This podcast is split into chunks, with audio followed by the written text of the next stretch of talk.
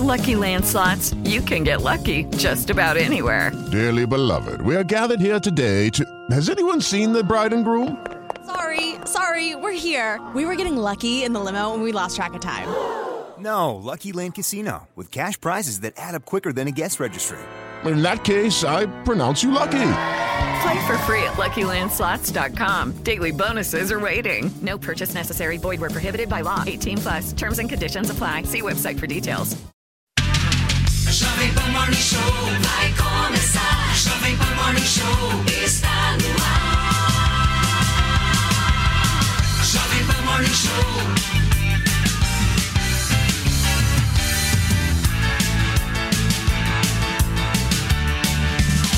Jovem Pan Morning Show.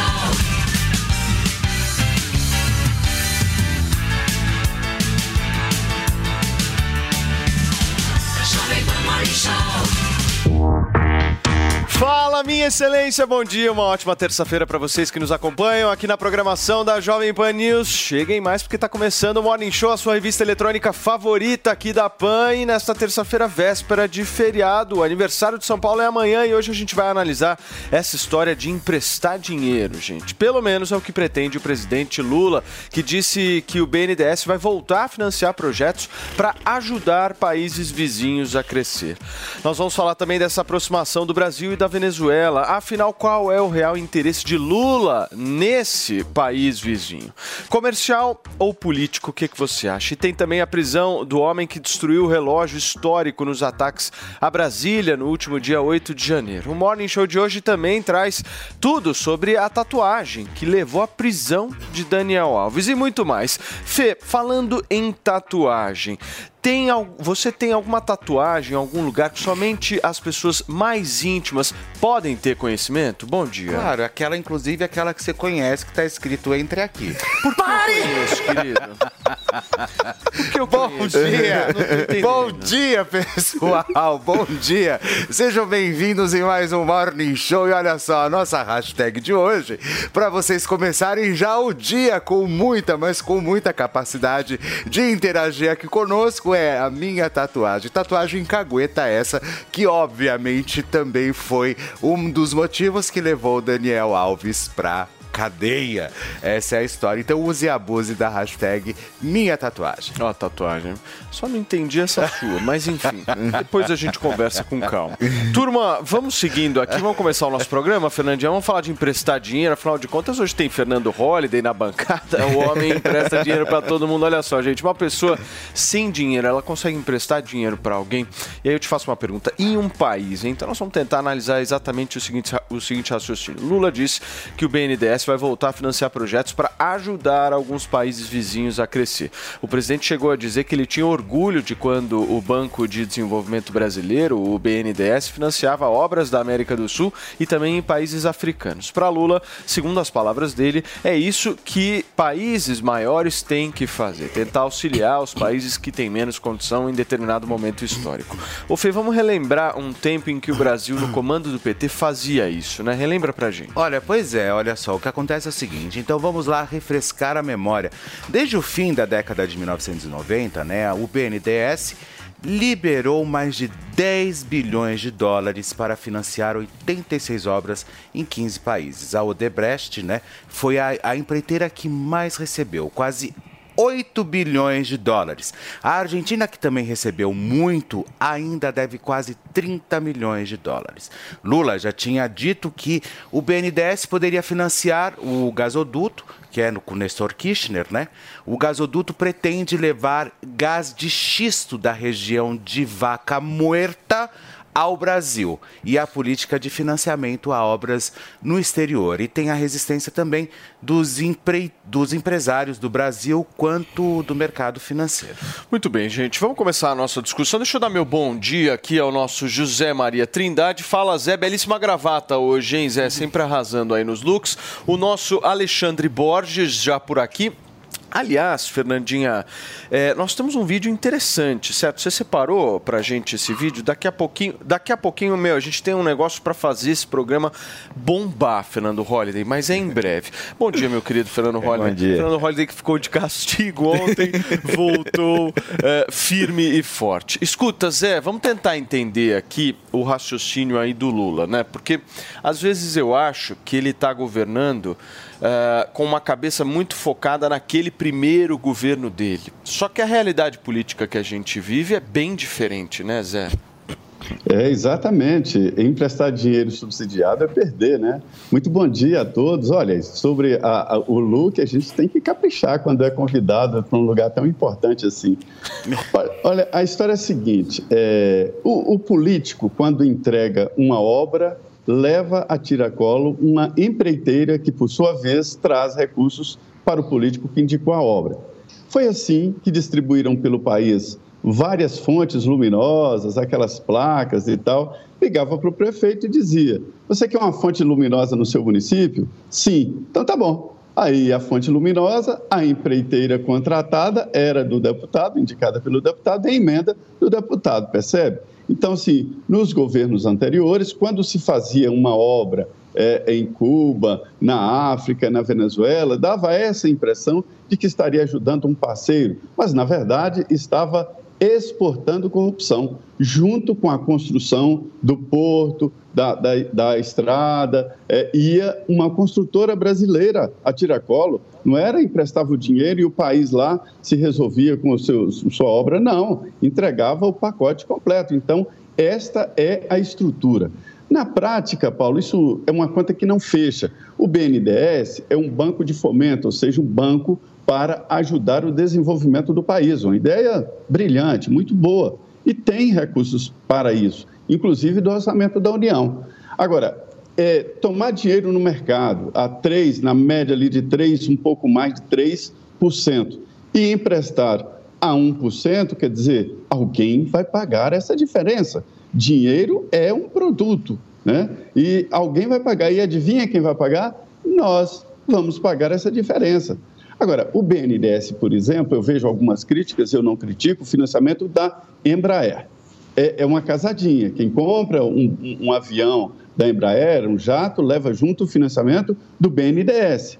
Por que, que o BNDES subsidia é, é, empréstimos no, da, da Embraer? Para facilitar o desenvolvimento do país, a empregabilidade, tecnologia embarcada no avião é muito. Nesse caso, justifica. E nenhum outro banco do mercado consegue competir com o BNDES. Então, ninguém financia jatinho no Brasil além do BNDES, porque os juros são baixíssimos e a Embraer já tem uma casadinha com, com, com a, a, o BNDES. Então, neste caso, é bom porque trata-se de uma indústria nacional, desenvolvimento eh, tecnológico, é, empregos e tal. Agora, nada justifica usar esse dinheiro, pagar, porque paga a diferença, para obras no exterior. Né? É essa a diferença. O BNDES é um bom projeto. Ale, bom dia para você. Eu queria entender um pouco como é que o mercado financeiro, na sua avaliação, reage a isso. Né? Se a gente analisar, por exemplo, hoje pela manhã, a gente já teve subida de dólar e queda na Bolsa justamente por conta Sim. desse verdadeiro pavor que Sim. existe no mercado, desse financiamento externo, enfim, com países vizinhos, que no passado deu muito errado. O que, que você acha que é a estratégia do Lula? É justamente fazer a política de 2003 voltar, pouco se importando com o cenário atual? Bom dia, Paulo. Olha, quando ele botou a Luiz Mercadante na presidência, a gente já podia imaginar o que, que, viria por aí, né? É, o que acontece é o seguinte: o BNDES ele foi criado lá nos anos 50, tempo do Vargas ainda, tinha essa ideia da industrialização ser algo fomentado pelo Estado, o que causa arrepio em qualquer liberal. Mas é um pouco mais complicado que isso. Só lembrar, por exemplo, que o banco já teve como presidente Roberto Campos, que é um ícone do liberalismo do Brasil, Hélio Beltrão, enfim, algumas dessas algumas das pessoas são muito associadas aí ao lado mais liberal da economia, também já estiveram, por exemplo, na presidência ou em posições chaves. Você teve, por exemplo, o, na, no governo Bolsonaro, logo no início, o Joaquim Levi, um fiscalista, um ortodoxo, enfim, e ele foi tirado, é, é bom lembrar essa história, porque é, é, o Bolsonaro ficou dizendo, logo no começo do governo dele, que haveria uma caixa preta no BNDES que precisava ser aberta O Joaquim Levy dizia que não tinha, ele acabou perdendo o emprego, foi substituído. Teve uma, o Brasil gastou 50 milhões de reais em auditoria é, é, no último governo e não se achou nada. E, e até o próprio presidente Bolsonaro, da época, reconheceu que não havia caixa preta. Particularmente, eu, como uh, alguém que acredita na economia liberal e no liberalismo, eu acho que o BNDES não deveria nem existir. Mas eu entendo o argumento, por exemplo, quando você fala de exportações, que foi até um, um pouco do que tangenciou aí o, o, o Zé Maria no, no, no, no comentário dele, porque você está num ambiente concorrencial no mundo onde você está tentando, por exemplo, vender é, avião, que é uma indústria muito complicada, muito competitiva, e você tem outros países que têm uma indústria é, aeronáutica e tem seus bancos financiando. Então, se você não entra numa concorrência em condições de igualdade com os seus concorrentes, você vai perder. Então, aí, nesse sentido, é que há que se aceitar algum tipo é, é de, de, de argumento no sentido de defender o que o BNDES faz nessas situações. Agora, por que, que o BNDES cobra mais barato que um banco privado? Será que o BNDES sabe fazer conta melhor do que o Itaú, do que o Bradesco, é, do que o BTG? Ou será que o Brasil entra com dinheiro subsidiando e jogando o valor dos juros artificialmente mais para baixo do que o mercado coloca? É a segunda opção. Agora, você pode discutir se há motivos políticos para isso, se há motivos estratégicos para isso. Aí é um debate político, não econômico. Quando você vai olhar para o mercado financeiro, você vai olhar para a Faria Lima, com um olhar puramente racional e econômico, de gente que faz conta o dia inteiro, ele olha e fala o seguinte: olha, o Itaú cobra tanto, o, o, o Bradesco cobra tanto, o BTG cobra tanto, o Santander cobra tanto, mais ou menos ali o preço de mercado. E o BNDES cobra muito mais barato, não tem mágica ele cobra isso porque o, o, o contribuinte brasileiro, o tesouro, acaba fazendo aportes no banco e fazendo com que o banco gaste dinheiro para artificialmente botar esse juros mais barato. Isso tem um custo para toda a sociedade. E, e, isso sim merece um escrutínio muito próximo. Por quê? Porque no governo Lula 1 e 2, você teve todos aqueles escândalos ligados aos campeões nacionais e, e, e toda aquela visão que é o petista odeia quando a gente fala isso, mas é uma visão roubada do fascismo do, do Mussolini original. Ele que criou essa ideia do Estado corporativo e dessa ideia de que o, o Estado financiava empresas para que elas ficassem gigantes e exportassem. No caso do Mussolini, a Itália. As grandes empresas italianas da época, Parmalat, Fiat, Ferrari, Olivetti, enfim, é, essas empresas, Pirelli, é, esses nomes dessas grandes empresas italianas que a gente conhece, muitas delas se beneficiaram de linhas linhas de crédito do governo Mussolini na época. E essa visão até hoje, muita gente que não gosta de ser associado a essa época, a esse regime, ao mesmo tempo compra essas teses. Eu não compro, mas eu entendo o argumento no caso específico, quando a gente fala ou de fomentar uma indústria que está no zero, é, é, como é o caso da indústria aeronáutica, que foi feita lá nos anos 50, no tempo do Vargas, e tem contribuições evidentes para a economia brasileira, indiscutível para a nossa indústria, ou no, na questão das concorrências, como foi muito bem lembrado pelo Zé Maria, quando, por exemplo, a gente tenta vender avião e a gente tem que entrar numa concorrência em condições uhum. de, de igualdade com os concorrentes externos. Ale, eu tenho uma pergunta para você. Bom dia. É, Bom dia. Já que para o Brasil esses financiamentos realmente não, não são, é, é, se a gente olhar e analisar realmente, até mesmo como você trouxe essas informações, não é uma questão que realmente tem uma lucratividade, né? E por que, que o Lula insiste nisso? Porque ele tem uma visão político-ideológica. É, é, claro que a gente pode discutir também o lado da corrupção, que houve, que foi descoberto, uma série de coisas.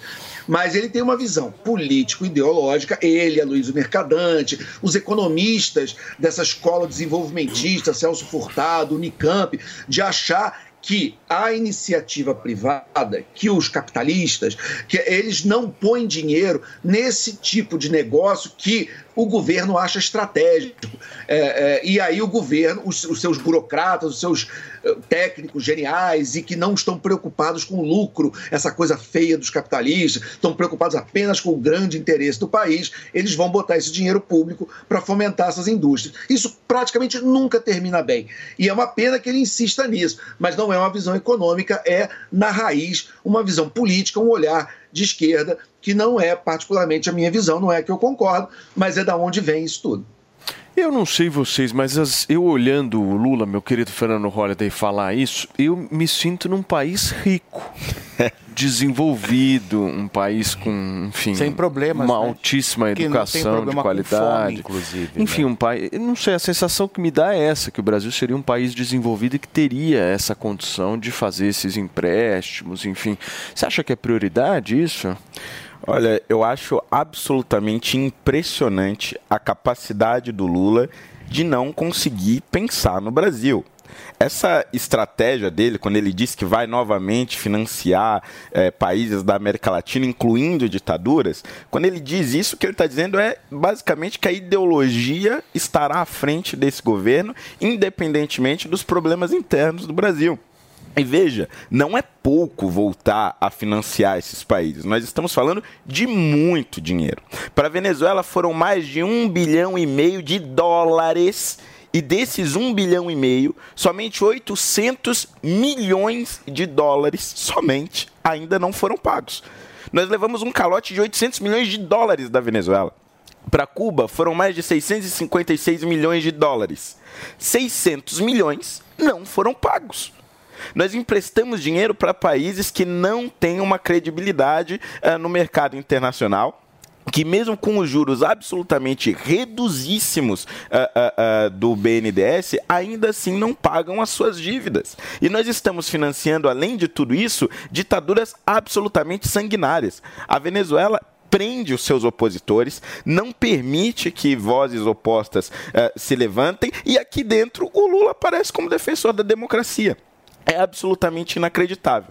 E há uma outra questão, eh, e aí eu diria eh, mais social, que é a seguinte: no contexto da América Latina, o Brasil é, comparado a, a esses países, muito mais estável e muito mais rico, evidentemente. Ou seja, a, a maior vantagem desse financiamento é justamente para os países que pegam o empréstimo e não para nós que estamos emprestando dinheiro.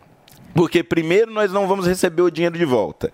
E, segundo, que o investimento que nós fazemos lá tem pouco impacto na nossa economia aqui.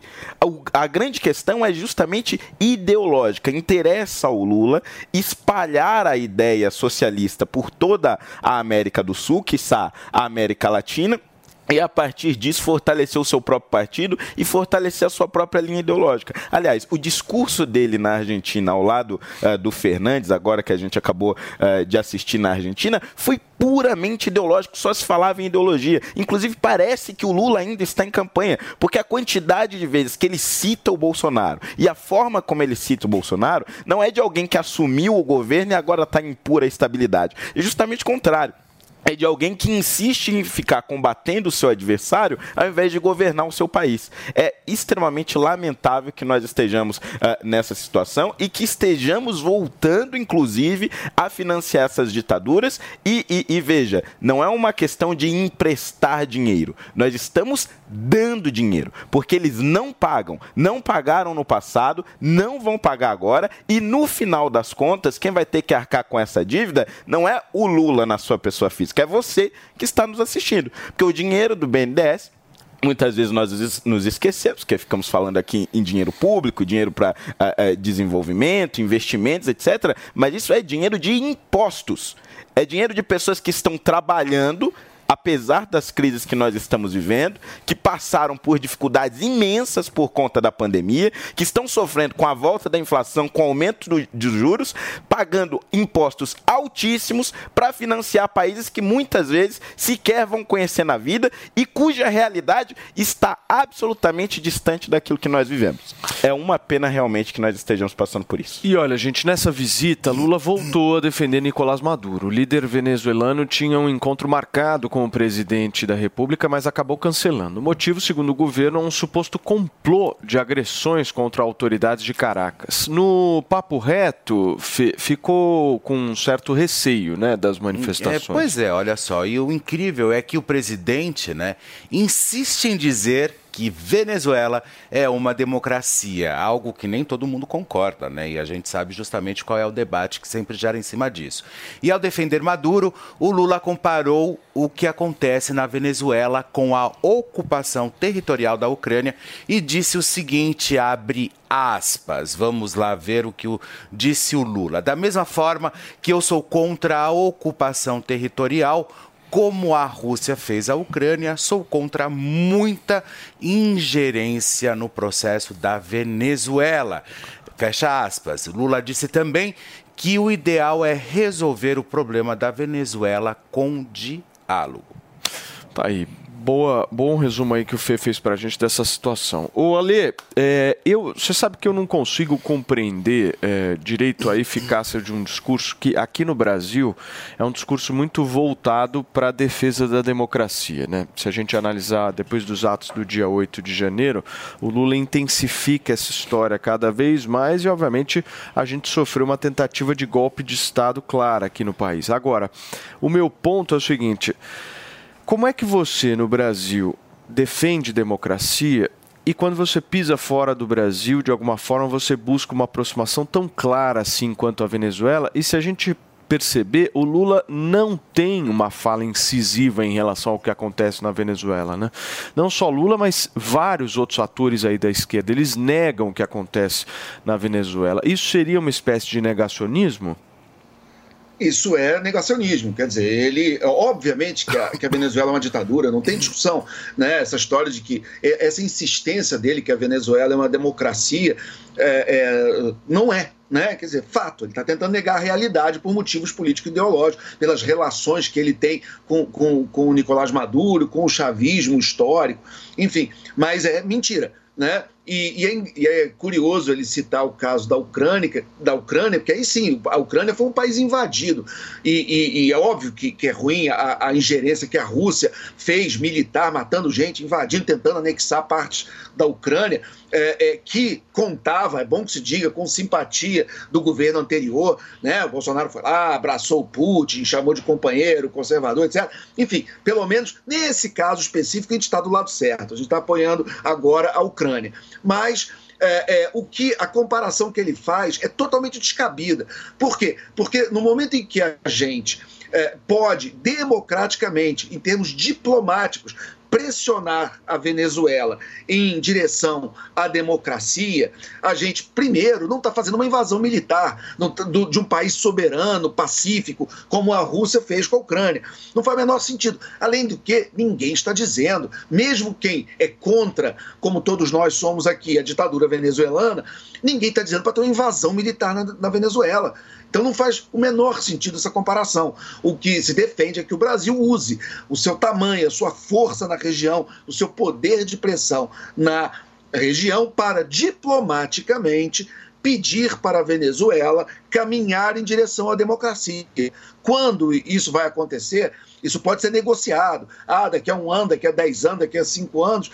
Aí é uma outra questão. Mas a Venezuela deveria ter um plano para é, é, é, chegar à democracia. E isso deveria ser apresentado até para a Venezuela poder ter cadeira no Mercosul, para poder ter relações diplomáticas com os outros países. Porque senão é, ela, ela é comparável a Cuba que tem um golpe, é, é, uma revolução em 59 e vira uma ditadura para nunca mais voltar a ser uma democracia. Então, como é que é isso? Né? Quer dizer, o, do povo cubano, quantos cubanos que ainda estão vivos lá, que, que algum dia viveram num país democrático? Porque, claro, o regime anterior do Fulgêncio Batista não era nenhuma beleza, mas o que os Castro transformaram foi uma coisa absolutamente horrorosa, dos piores regimes da história do mundo. Então, você tem o Lula fazendo comparações totalmente descabidas, que não fazem o menor sentido, é, é, apenas para passar pano e para é, é, fingir que o, o, ditador amigo dele é democrata. Não é, ditador é ditador, seja de esquerda, de direita, de centro, de cima, de baixo, não, não, não, tem, não tem essa régua. Então, respondendo diretamente a sua pergunta, é apenas hipocrisia. Muito bem, gente, são 10 horas e 23 minutos para vocês que nos acompanham. Olha, o Alexandre Borges falou da questão de planejamento, meu querido Felipe Campos. Vejo aqui Fernando Rocha Holiday sentado neste sofá, um rapaz novinho, certo, meu querido Andrade? E rapazes novinhos, mocinhas novinhas, não tem problemas com rugas, com linhas de expressão, mas. Depende, né? Mas terão no futuro, meu querido Fernando Exato. Holliday. Se prepara, se prepara, certo, Andrade? Certo, Paulo, sabia que as rugas, as rugas não, né? As linhas de expressão, elas começam a aparecer a partir dos 25 anos? Você tá brincando? Que são as marcas, né? Sim, As a marcas na dos testa. 25. A partir dos 25 anos já. Então já... já olha lá. Quantos anos você tem, Holliday? 26. Aí, ó. Aí, ó, já vi, já. Começou. Olha, ó, Começa. já e vi. ela começa como linha, né? Antes de formar uma ruga mais profunda, um pé de galinha, ela começa como linha de expressão. Se você não faz botox invasivo, se você não, não faz um outro tratamento, o que acontece? Ele, ele vira o pé de galinha, vira o bigodinho chinês, que é aquelas marcas mais profundas. O que, que a gente traz aqui? O Hervik, o Harmonic, né? Que é o nosso botox diário, que é o nosso botox natural, justamente para você não precisar chegar ao ponto de fazer um procedimento invasivo, né, Paulo? De você levar as agulhadas do botox, de você ter que fazer o procedimento Mais invasivo. simples, né, Andrade? Mais simples, exatamente. Por quê? Primeiro, ah, mas 25 anos já começa a aparecer linha, ruga de expressão. O que, que acontece?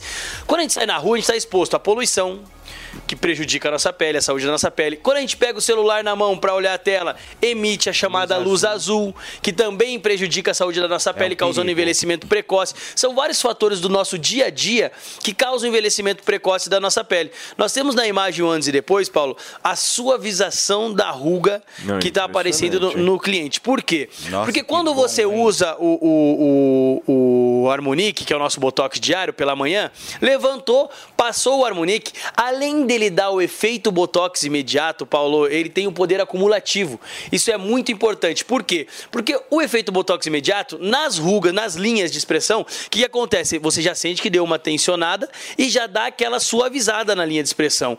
O que é ruga mais profunda, como ele tem o poder acumulativo, conforme você vai usando, essas rugas mais profundas elas vão sendo preenchidas. Então, além de dar o efeito Botox imediato, ele preenche as rugas mais profundas, Paulo. Não, sem sombra de dúvida. Se tem um homem que entende de harmonização facial neste programa, é Felipe Campos. Eu, Esse uso, eu uso os manja. dois produtos, tanto do dia quanto da noite. Exatamente. Ele é maravilhoso. Sabe o vale que, que eu gosto. Fê, desse Ah. produto? Da rapidez dele, né? Exato, a agilidade você- do resultado. Mas, mas o- Pega, o, povo me pergunta, passa. é efeito Cinderela? Não, não é Não efeito é. Cinderela. Então, ou seja, você tem que usar justamente para que o seu organismo comece a se adaptar ao produto. É, quem está nos acompanhando agora, a gente já pode ligar no 0800 020 1726, mas liga agora mesmo. Já pega o telefone, ligação é gratuita 0800 020 1726. Esse negócio do efeito Cinderela é legal, Paulo, porque antigamente diz que tinha, né, produtos que, que, que você Perdão passava da ignorância. O que, que é o efeito O Cinderela? efeito Cinderela- Fácil, estica, mas depois cai. Isso, Ah, exatamente. Mais conhecido como sanfona também. Isso, efeito sanfona. O que, que acontece? O a Harmonic ele não tem isso, por quê? Porque na composição são oito ácidos hialurônicos, seis antioxidantes e tem o famosíssimo veneno de cobra. O veneno de cobra é o responsável por preencher as rugas mais profundas, É aquilo que virou que um pé de galinha. esticada Exatamente. Então ele estica e preenche. Que é o segredo. E é o segredo, exatamente. É, o segredo é não ter o efeito Cinderela, é ter, é ter o efeito acumulativo. E você, para adquirir, é só ligar no 0800 020 17 26. Pode ligar de qualquer lugar. Tanto homens quanto mulheres podem fazer o uso. Tem um Harmonic do dia que eu falei que cria essa barreira na nossa pele, essa blindagem, e não deixa a poluição, os malefícios do dia a dia penetrarem. Nós E o estamos- da noite faz uma renovação a gente tá aqui celular. falando do Botox natural. Isso. Todo mundo tá com interesse de fazer Botox, todo mundo tá procurando aquele Botox. E dói pra burro, né, Meu, Paulo? É, e o linha de expressão deixa a gente com a aparência é mais velha também, né, testa. Paulo? O negócio é na testa. Exatamente. testa. A gente tá aqui te indicando uma solução um pouco mais prática, mais fácil, que você mesmo que tá nos acompanhando pode fazer. Agora, que promoção que você vai fazer hoje? Paulo, você eu- fez 60% de desconto Isso, ontem. exatamente. Dá pra manter? Dá pra manter 60% pra quem ligar agora. Boa, então Andrade. pega o telefone, gente, não fica esperando aparecer o pé de galinha. Apareceu linha de expressão, já dá o primeiro passo, porque quando a gente elimina a ruga e linha de expressão, a gente fica 10, 15 anos mais jovem, e é isso que a gente quer. A gente não quer ser confundido com idade maior do que a gente tem, né, Felipe? Então assim, gente, hoje pra você adquirir no 0800 020 1726, você vai ligar pra gente nesse número 0800 020 1726, vai garantir 60% de desconto no tratamento de um ano do Harmonic. Não é metade do preço, não é 40, é 60% de desconto e ainda vai levar os dois brindes, só que os brindes, Paulo, Quais como são, eu falei, Fê? 10 minutinhos, onde andou até 10 e 40 10 para levar os brindes junto. Ah, Olha só, são? você aproveita, compra agora o produto e você leva o seu smartwatch, olha só, Exatamente. esse relógio incrível, e também o Relax Max, que vocês já conhecem, que é esse creme que relaxa teu corpo e te coloca sempre em ordem. 60% de desconto Até no 10 tratamento 40. de um ano até 10 e 40 Boa. e dois brindes. Então Então aproveita 0800 020 Obrigado, 1726, Paulo. Valeu, querido turma. Aproveita até 10h40, pega esse telefone e liga. Olha só, gente, vamos voltar na nossa discussão aqui. Ô Zé, eu quero muito ouvir você sobre esse interesse do Lula na Venezuela. Né? A gente estava repercutindo aqui no Morning se esse interesse seria mais comercial, seria mais político. O Holiday trouxe, aliás, o Alexandre Borges trouxe aqui a avaliação dele, mas eu quero muito ouvir a tua. E como é que repercute isso aí em Brasília, né, Zé? Porque esse filme não é um filme novo, né? A gente pode dizer que é a segunda edição aí de um filme que a gente já conhece. É, o, Alexandre disse muito bem sobre a ideia do Lula de liderar aqui na América do Sul, né? E, e toda liderança ela pressupõe um ônus. E esse ônus é ele estar disposto a fazer algumas concessões. O Brasil é muito mais forte do que os outros países aí da América do Sul, né? É, é, é muito desequilibrada essa relação. Então, por conta disso, o Lula quer assumir algum ônus. Isso não é novidade. E é interessante, Alexandre, que pela primeira vez o Lula disse que a Venezuela tem problemas. E ali no discurso ele falou que a solução tem que ser negociada através de diálogo, ou seja, quero ver quem é que vai colocar o tal guiso no gato. Chegar para o Nicolás Maduro e dizer: olha, nós temos que programar uma saída democrática para o seu país. Não existe essa proposta. É, na semana passada, eu disse aqui né, sobre o envio de um grupo de trabalho à Venezuela. Foi nomeado um, um chefe do, do gabinete de negócios do Brasil na Venezuela, em Caracas.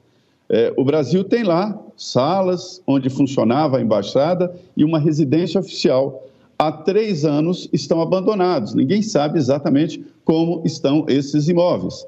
Esse grupo de trabalho foi exatamente para fazer reformas e esperar a indicação do embaixador. O embaixador da Venezuela aqui no Brasil já tem passe livre, né? Falta o Brasil indicar o embaixador, será aprovado pelo governo venezuelano, e em seguida do Congresso Nacional, aí as relações estão reatadas. Agora, sobre o interesse, eu não vejo absolutamente nenhum interesse do Brasil em reatar relações com a Venezuela, que não seja essa postura de liderança no bloco. Isso é muito importante, isso dá força ao Brasil nas negociações com a China, com os Estados Unidos, né? Isso dá força, sim, coloca o Brasil numa, numa posição de, de, de, de destaque no bloco, né? Agora, é claro que isso aí tem ideologia. Cuba, Venezuela, né? Economicamente não significa muito para o Brasil mesmo, não. E aí, Holiday, qual que é esse interesse? Explica um pouco melhor pra gente. Olha, Paulo, eu queria focar nessa coisa dessa, dessa contradição é, da atuação interna com a atuação externa. São atuações diferentes. É, porque veja, aqui internamente você tem o Lula com um discurso muito forte em defesa da democracia, com toda a imprensa unida em torno dele, aquela coisa toda, é, é, tentando evitar um golpe de Estado. Ele vive falando disso a qualquer momento, pode acontecer um golpe de Estado, mas a política externa dele reflete o exato oposto. Acho que um, um, um caso dos mais emblemáticos tem esse caso da Venezuela, mas também tem um caso cubano. O governo Bolsonaro não chegou a romper as relações diplomáticas uh, com Cuba, mas deixou lá somente um, um agente uh, para pequenas negociações com o governo cubano. Ao mesmo tempo, o governo uh, Lula quer reatar, aliás, fortalecer essas relações com Cuba, inclusive ajudar a financiar o regime cubano. Cuba foi um dos regimes mais sanguinários contra homossexuais na história do planeta perdendo talvez somente para a União Soviética. E nós estamos falando de um governo que se diz defensor da população LGBT, querendo financiar esse regime. Em Cuba, nós tínhamos ali, principalmente nas décadas de 60, 70, as chamadas UMAPs, que eram campos de, de, de trabalho forçado, quase que como campos de concentração, onde pessoas que eram denunciadas como inimigos do regime cubano ou como homossexuais eram levados para essas uh, para esses campos onde eram torturados e forçados a trabalhar para se converterem à heterossexualidade, porque Fidel Castro considerava e considerou por muito tempo a homossexualidade como um desvio da pequena burguesia, que precisava ser corrigido na base da porrada. Em resumo, era basicamente isso. Por décadas. Essas pessoas foram torturadas durante esses, de- dentro eh, desses campos de concentração e agora, claro, o regime muda o seu discurso em relação aos homossexuais, mas continua sendo absolutamente sanguinário com todo aquele que tenta se opor a ele. Diversas pessoas foram presas alguns meses atrás simplesmente por protestar. Não é que teve atos de violência, não é que teve gente ah, armada nas ruas ou tentativa de revolução armada. Não, nada disso. A polícia reagiu de forma absolutamente desproporcional. Diversas pessoas estão presas há meses por protestar pacificamente contra o regime cubano. E é esse tipo de regime que Lula quer reatar agora. Enquanto internamente ele continua com esse discurso da democracia. Mas, de novo, isso só acontece porque, infelizmente, agora nós temos um presidente da República que coloca a sua ideologia acima dos direitos humanos, acima da democracia e acima dos interesses do Brasil. E olha, gente, a gente segue aqui no Morning Show falando da Venezuela com informações direto de Brasília com o Bruno Pinheiro. Daqui a pouquinho a gente vai conversar com o Bruno Pinheiro, mas antes a direção me avisa que nesse, você vê coisa que é engraçado, né? A vida de um apresentador ela não é fácil. O apresentador já estava indo pro próximo. Aí chega a voz do além e fala: "Não, é o break". Então, neste momento a gente dá um rápido pause, dá uma relaxada, vou pegar um café e na volta a gente tem mais informação Olha só, a voz do Ah, break não, e a também. A, voz, ela a voz de Deus também aparece É, pra ela vocês é às vezes, queridinho. É o botão errado. Gente, eu já volto, hein? São 10 horas e 35 minutos. Território Yanomami foi tomado por 20 mil garimpeiros nos últimos quatro anos. A maior reserva indígena do Brasil vive crise sanitária e de segurança alimentar sem precedentes. A PF prende um homem que destruiu o relógio histórico no Palácio do Planalto. Criminoso será interrogado na delegacia de Uberlândia, em Minas Gerais, e passará por audiência de custódia virtual. PGR descarta acusar de terrorismo envolvidos nos atos de vandalismo. Subprocurador-Geral da República avalia que lei impede que incidentes sejam enquadrados como terrorismo. Novo ataque a tiros deixa ao menos sete mortos na Califórnia, nos Estados Unidos. Tragédia após tragédia, disse o governador do estado. Suspeito foi identificado como Chun Lizal. Tatuagem íntima de Daniel Alves foi decisiva para a prisão preventiva. Segundo o jornal espanhol, mulher que acusa o jogador de agressão sexual detalhou o desenho em depoimento.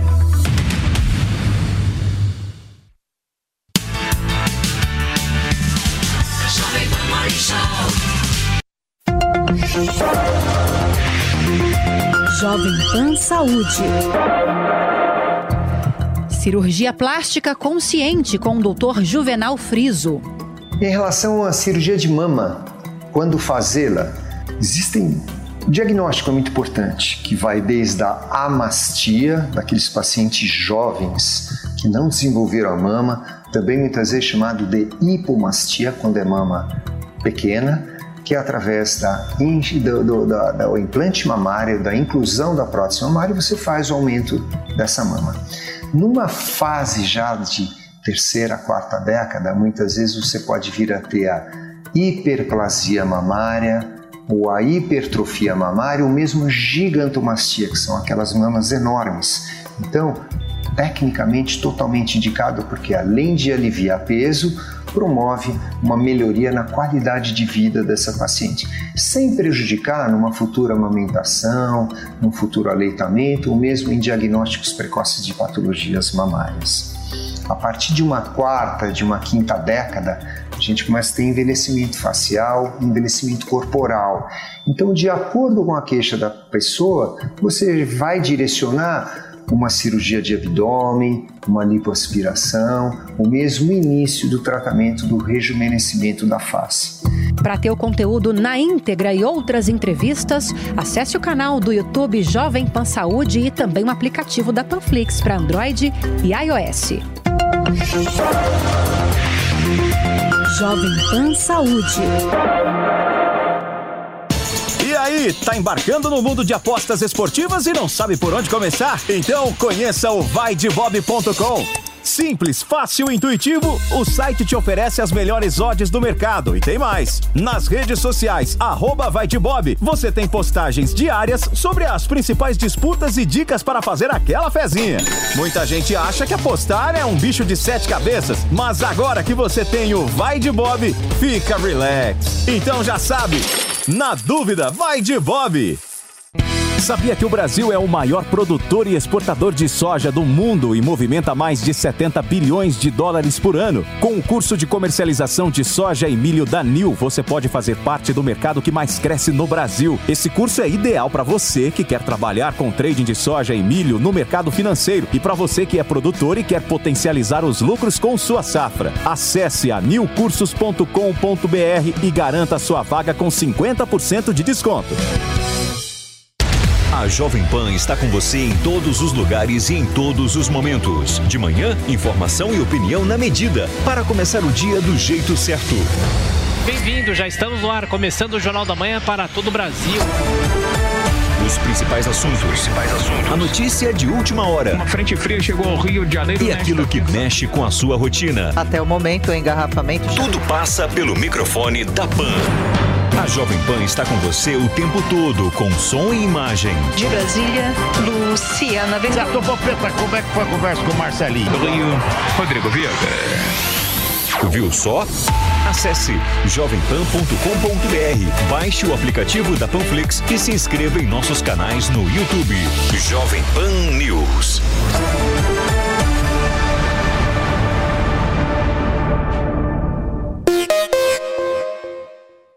São Torres? Olha, há uma atenção muito grande sobre o que vai falar e sobre a postura do ex-ministro da Justiça, Anderson Torres. O Ministério da Justiça é muito importante.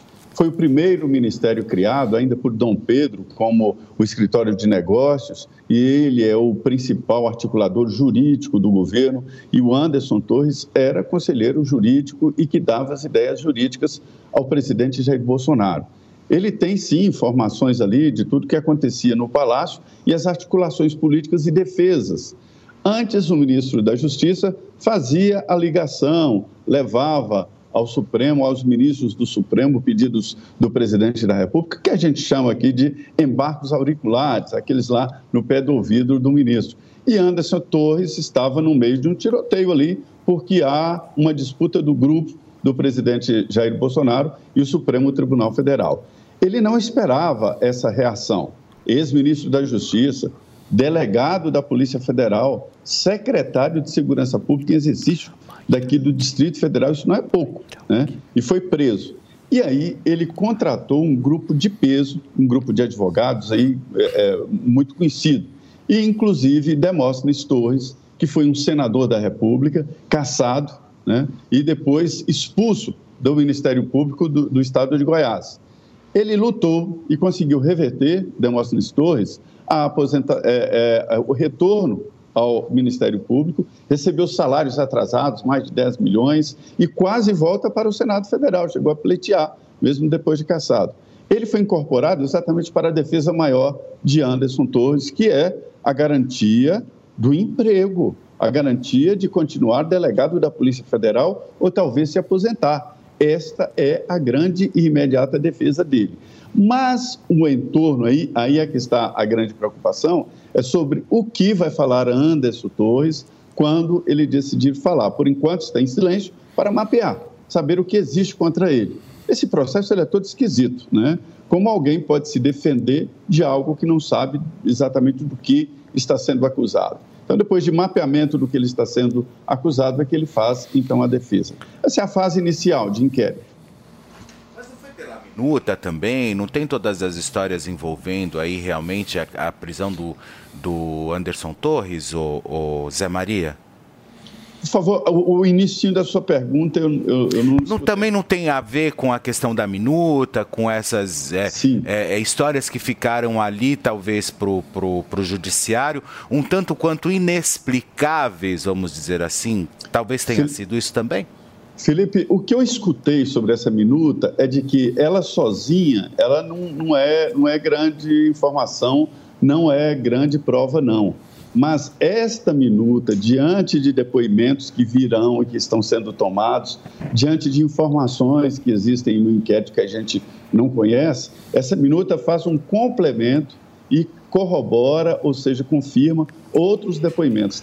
Daí está a importância e por isso Alexandre de Moraes, conhecedor dos bastidores, é, é, determinou a, a, anexação da minuta a processos que estão no TSE. Já são mais de 12 inquéritos no TSE que pode levar o ex-presidente Jair Bolsonaro à inelegibilidade. Esse é o Zé, mas você acredita, vou, vou fazer essa mesma pergunta para vocês três, vocês acreditam em delação premiada?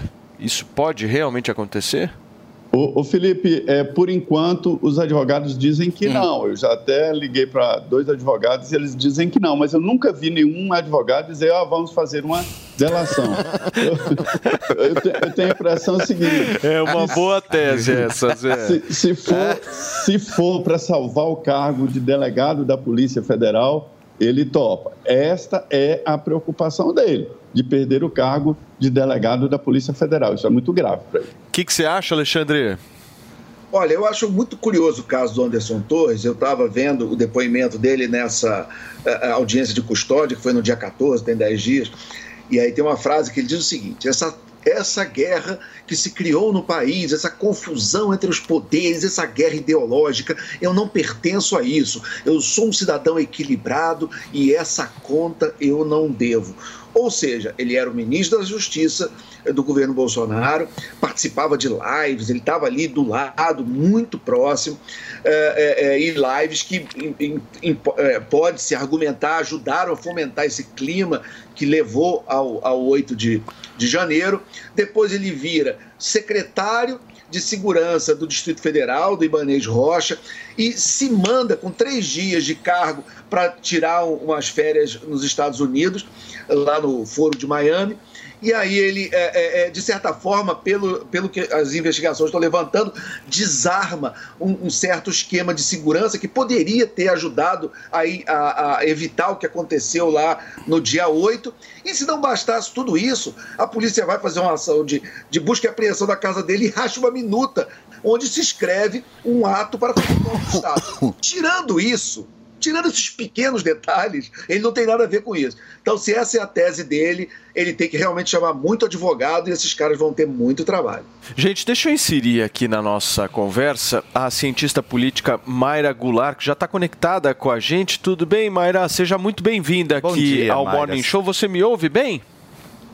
Te escuto bem, é Maíra. Maíra, perdão, Maíra, querida. olha, seja perdão. É com acento ou não? Ou, Não ou- é, porque Y não tem acento, gente. Olha, é interessante. tônico. Ainda tomei amando aqui uma Maíra. aula de português, já tomei na cabeça. Foi muito bom começar assim, querida. Olha, Maíra Deixa é eu te falar um boa, viu? negócio. Parabéns, seja bem-vindo. É, só pra gente entender aqui, qual que é teu posicionamento sobre essa história toda do Anderson Torres? Seja bem-vinda. Bem, bom dia a todos e todas. Eu acredito que a punição dos responsáveis pela negligência com as articulações golpistas, ela é necessária para que a gente consiga restabelecer um ambiente de Estado de Direito com um mínimo de tranquilidade e de previsibilidade.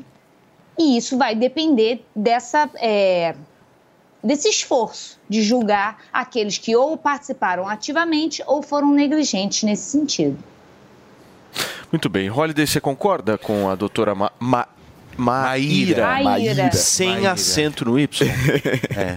É, não, na, na verdade, é, eu vejo ali uma tentativa de caça às bruxas, é disso que se trata. Até aqui, infelizmente, todas as decisões ligadas a Anderson Torres são decisões puramente políticas. Não há nada de concreto que justifique a permanência deste homem na prisão. Gente, a única coisa, vejam, a única coisa que encontraram foi um rascunho de um decreto que nunca foi publicado. Até onde se sabe, sequer adentrou um dos prédios oficiais do governo, não esteve no Ministério da Justiça, foi encontrado dentro da casa dele em uma pilha de papéis que ia ser jogado no lixo. É a única evidência que se tem de que Anderson Torres, de alguma forma, em algum momento, enquanto era ministro da Justiça, nem enquanto eh, secretário é, é, do DF poderia, quem sabe, em algum momento ter cogitado um golpe de Estado. Opa! Espera lá um pouquinho. E, e isso é, é uma tese absolutamente conspiracionista.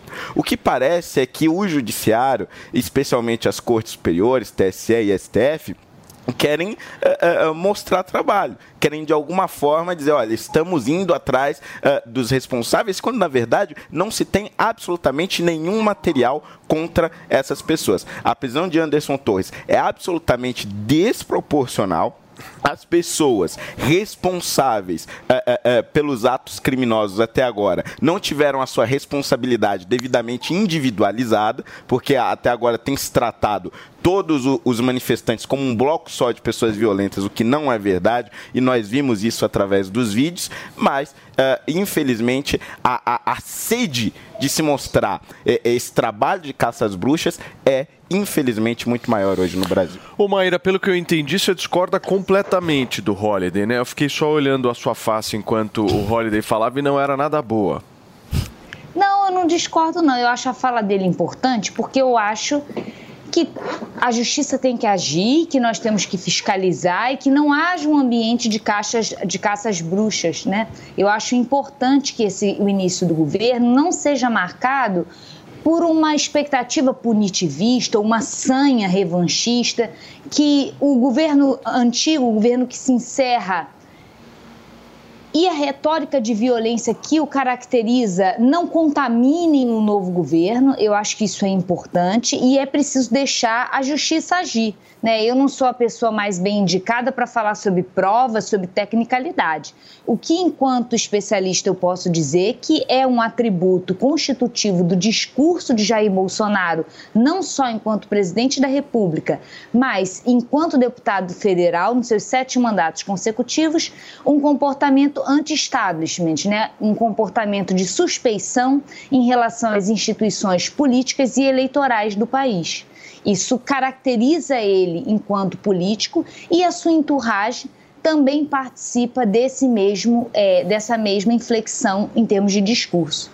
Eu acho que o que foi encontrado na casa de Anderson Torres é contundente, sim, porém, prefiro que se manifestem sobre as provas pessoas que estudam e são devidamente é, responsáveis por isso. Muito bem. Meu querido Alexandre Borges, não querendo de maneira nenhuma tumultuar esse programa, mas na sua opinião... Eu só tenho uma observação rapidinha só. A, a minha vai ser bombástica, então eu prefiro esperar. Por tá favor, Fê. Não, na verdade, quando o próprio Holiday né, fala sobre é, ele não ter aceitado, enfim, a, a, o pedido de prisão, mas vale, vale, vale ressaltar também que o próprio Anderson Torres falou que achava que o pedido estava ok do Alexandre de Moraes, ele até concordou. Não, ele disse que ia respeitar a decisão. Ia respeitar a decisão. De fato, de, de todos nós preso, temos que respeitar decisões judiciais. Posso, Fê? Por favor. Dá uma olhada no que eu vou fazer agora. Numa tranquilidade absoluta. Mas, o Ale, você acha que o Holiday passou um pano na fala dele em relação ao Anderson Torres? Olha, eu estou lembrando do, do, Scott Adams, que ele, ele tem uma expressão que eu adoro, que ele diz o seguinte, que nós vivemos nessa época onde você vai ao cinema e você tem uma tela, mas cada um vê um filme diferente. Né? O filme que está passando na tela é o mesmo, mas cada um que está assistindo vê um filme diferente. Então eu estou quase acreditando na teoria do multiverso, porque o universo que eu vivo, não sei se é o mesmo do dele. Ele, eu respeito, claro, a, a, o, o bacana é a gente ter várias aqui opiniões, é cada um dá a sua, e não está no papel da gente é, é ser a, a, a, dizer, a instância revisora da opinião do nosso companheiro aqui de programa. Mas obviamente, evidentemente, se a, a, todo o conjunto da obra da, do Anderson Torres não é nada e acusar ele é uma teoria conspiratória, é, é, é, claro que não é o que eu estou vendo, e não é o que a justiça brasileira está vendo, não é o que a opinião pública está vendo, e por isso até que eu desejei boa sorte aos advogados dele, porque eu acho que eles vão ter muito trabalho. Então, é, é, é eu fico imaginando é, o que, que seria, por exemplo, se qualquer outro político, por exemplo, no Brasil, encontrasse por exemplo, vamos dizer que se fizesse uma, uma operação dessa é, é, num político de esquerda, entendeu? Se, se, as, se, os bolsonaristas iam achar também normal ter uma minuta de golpe de Estado na casa de, de, de um deles, se iam analisar da mesma maneira. Talvez não, não sei. Né? Nós, nós vamos ver se isso um dia acontecer. Da mesma maneira que nós estamos sendo bastante rigorosos com o Lula em relação às declarações dele, quando ele fala de Venezuela, quando ele vai na Argentina e fala uma série de coisas que até mexem na economia.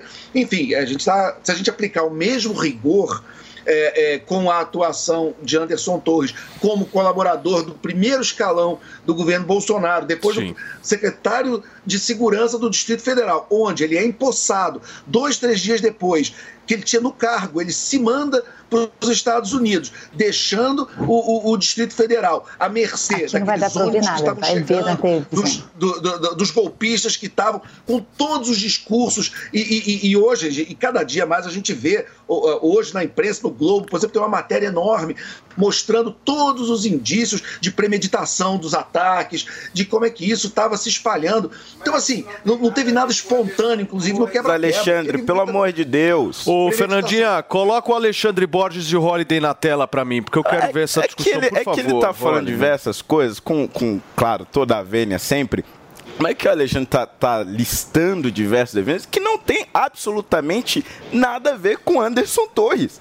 O qual é o grande conjunto da obra em, em torno do Anderson Torres? Nenhum. É um papel um papel na casa do homem que ia ser jogado no lixo, que ia ser triturado, que não tinha valor Segundo nenhum. ele, Roger. não tinha, não tinha, não tinha o timbre do governo, não vinha do Ministério da Justiça, não estava assinado, não se sabe o autor. Esta é a única prova que se tem. Não é que há um conjunto é da obra, não é que há diversos fatos que levam a esta conclusão, não. Não há nenhuma evidência. No dia 8 de janeiro, quando aconteceu a invasão dos prédios federais, Anderson Torres não estava comandando a segurança do Distrito Federal. Ah, mas ele deveria estar no Distrito Federal, ele deveria estar trabalhando, não deveria estar de férias. Essa é uma outra discussão. Mas naquele dia, naquele momento, ele não estava coordenando. Portanto, a prisão dele por isto, por esta omissão, não faz o menor sentido, porque este homem estava do outro lado do mundo, em outro país, não estava coordenando os trabalhos e não tinha como naquele momento, saber dos detalhes da, da, da, daquela operação. Então não há um conjunto da Vamos obra. lá. Há uma prova Eu única recebi- e isolada. eu recebi, um trecho, eu recebi um trecho do, do, do depoimento. Posso ler? Rapidinho para vocês. É o seguinte: quero consignar que a decisão do ministro foi ponderada e coerente, porque fez justiça ao quando que se conhecia até o momento, mas o quadro era de um momento e se, se alterou. Eu gostaria de ponderar a Vossa Excelência se podemos falar com o ministro Alexandre de Moraes ou mesmo com o senhor, pois a decisão que decretou a prisão acabou criando uma situação de grande iniquidade, não pelo seu conteúdo, mas pelos seus efeitos. Muito bem, Ale, para fechar esse assunto, vamos lá. Olha, de novo, o- o- quem está nos assistindo que conclua por si se é, é, você está no Ministério da Justiça, num governo que fazia o tipo de ataque que fazia, como bem lembrou a, a- a professora Maíra. É, Você tem, é, depois ele como secretário do Distrito Federal, do- do- na época que era a primeira semana do governo Lula, com todos os ataques, com todas as evidências de problema, próximo ao segundo aniversário do Capitólio, e, e- e aconteceu, né? Quer dizer, todos os riscos que haviam e que se falava realmente levaram ao que aconteceu naquele domingo. E ele pega dois dias no cargo, se manda para os Estados Unidos para ficar ao lado do Jair Bolsonaro. E enquanto isso, é, é, é, ele, ele tem, por exemplo, na sua casa, um documento que tem uma minuta do golpe de Estado, como foi relatado por toda a imprensa, que, que era o tipo de discussão que estava acontecendo. A imprensa já relatava desde dezembro que era esse tipo de discussão que estava acontecendo. E aí o papel é encontrado na casa dele. Ah, ia ser jogado no lixo, ia ser segundo ele. Né? Quer dizer, aí é a palavra dele contra as investigações e contra a justiça. Então, quem vai dar a palavra final, evidentemente, é a justiça, é as investigações, elas que deem. Mas o, o conjunto do que apareceu até agora, não vou- eh, de provas e evidências, eh, mostram uma situação muito complicada para Anderson Torres e que seus advogados vão ter muito trabalho. Ele pode ser inocentado? É claro que pode, mas vão ter trabalho. Muito bem. Ale, você está muito nervoso. Nesses momentos eu Verdade. gosto, eu gosto muito de abrir um champanhe. Coloca aí na tela, por favor, ô Fernandinha. Vamos abrir um champanhe todo mundo, com muita tranquilidade, muita coia, ó. Olha como é que se abre. Olha como se abre o champanhe para vocês que estão nos acompanhando pelo rádio. É exatamente assim que a gente abre o champanhe. O champanhe, enfim, ele ajuda, né, Felipe Campos? Não, sempre relaxa. É, né? esse, esse é o Relaxa. momento mais importante. Quando a gente tem algum tipo de tensão, abre o Traz um champanhe momento, da mesma é. forma que Alexandre Borges abre, que aí o negócio funciona. Eu ganhei Muito essa bem. garrafa de presente, então que bom que você mostrou. Muito obrigado. Adorei esse presente. Já é o primeiro início da comemoração do meu aniversário, que chegará dia 31 de janeiro. que beleza. Então, Eu Olha, aquariano como eu, coisa boa. Interessante. Sim. Olha, Olha eu só. dizer uma coisa Oi, sobre por isso. favor, eu Maíra. gostei muito da forma como ele abriu esse champanhe, porque não Gostou? suja a casa. Eu acho horrível essas pessoas. Aconteceu isso outro dia na minha casa. também, A pessoa queria abrir e sujar a casa com aquele negócio da espuma. Então, eu te parabenizo pela, pela técnica e pela elegância. Já gostei da Maíra sem acento. Sensacional, maravilhoso. Olha, gente, há exatos 100 anos o Brasil estreava um novo modelo de legislação previdenciária. O dia de homenagem, mas especialistas alertam. Com o envelhecimento da população, o desemprego e o trabalho informal, ainda faltam muitos pontos a serem solucionados para que o sistema não entre em colapso. E a gente vai. Oi? Ah, nós temos uma reportagem. É sempre bom avisar, Fernandinha, quando tem reportagem. Vamos a ela. Comemorada em 24 de janeiro, o Dia da Previdência Social, em homenagem à publicação da Lei Eloy Chaves, por meio da criação da Caixa de Aposentadorias e Pensões para os empregados das empresas ferroviárias. Os operários do setor e os trilhos levaram progresso a todo o país. Mas o tempo passou e a locomotiva do trabalho nos mais diferentes setores desacelerou no meio do caminho, desde quando começou a instituição de benefício por tempo de serviço. Isso é o que garante o professor de História Paulo Roberto Moda. o desmonte da Previdência que nós observamos hoje, né, essas reformas que aconteceram, elas acabaram ocorrendo pela própria desestruturação da legislação trabalhista. Muita gente na informalidade, muito jovem entrando no mercado e não contribuindo. E aí, lógico, isso vai, vai acarretar num grande problema é que na hora de pagar aquelas pessoas que já estão se aposentando ou aposentadas, você não vai ter né, o recurso necessário para manter. Então, é, eu acho interessante né, a gente, que a gente considere sim uma mudança de pirâmide etária, mas considere também a questão da legislação trabalhista que foi mudando, né? E que acabou tirando dinheiro dos cofres da Previdência para manter um sistema que até então, até os anos 80, era considerado muito bom. Em 2015, teve a alteração na regra de aposentadoria, com a somatória da idade com o tempo de contribuição. Esse número passou a ser de 85 para as mulheres e 95 para os homens. E isso ocorreu progressivamente. Em 2019, foi aprovada a PEC que prevê idade mínima para a aposentadoria. Segundo o professor de História, essas reformas, principalmente na última, em 2019, na gestão de Michel Temer, e alterações de leis ao longo destes 100 anos, desestimulou os jovens a contribuírem com a Previdência.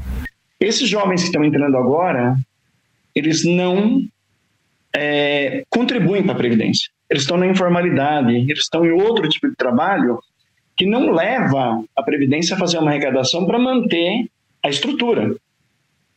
Então, é, a gente analisando algo que até os anos 80 funcionava e de repente foi perdendo a funcionalidade, é, é fato que né, a Previdência ela sofre um déficit hoje, por quê? Por culpa das reformas feitas durante os governos que foram alterando a legislação trabalhista e desmontando a própria CLT, né?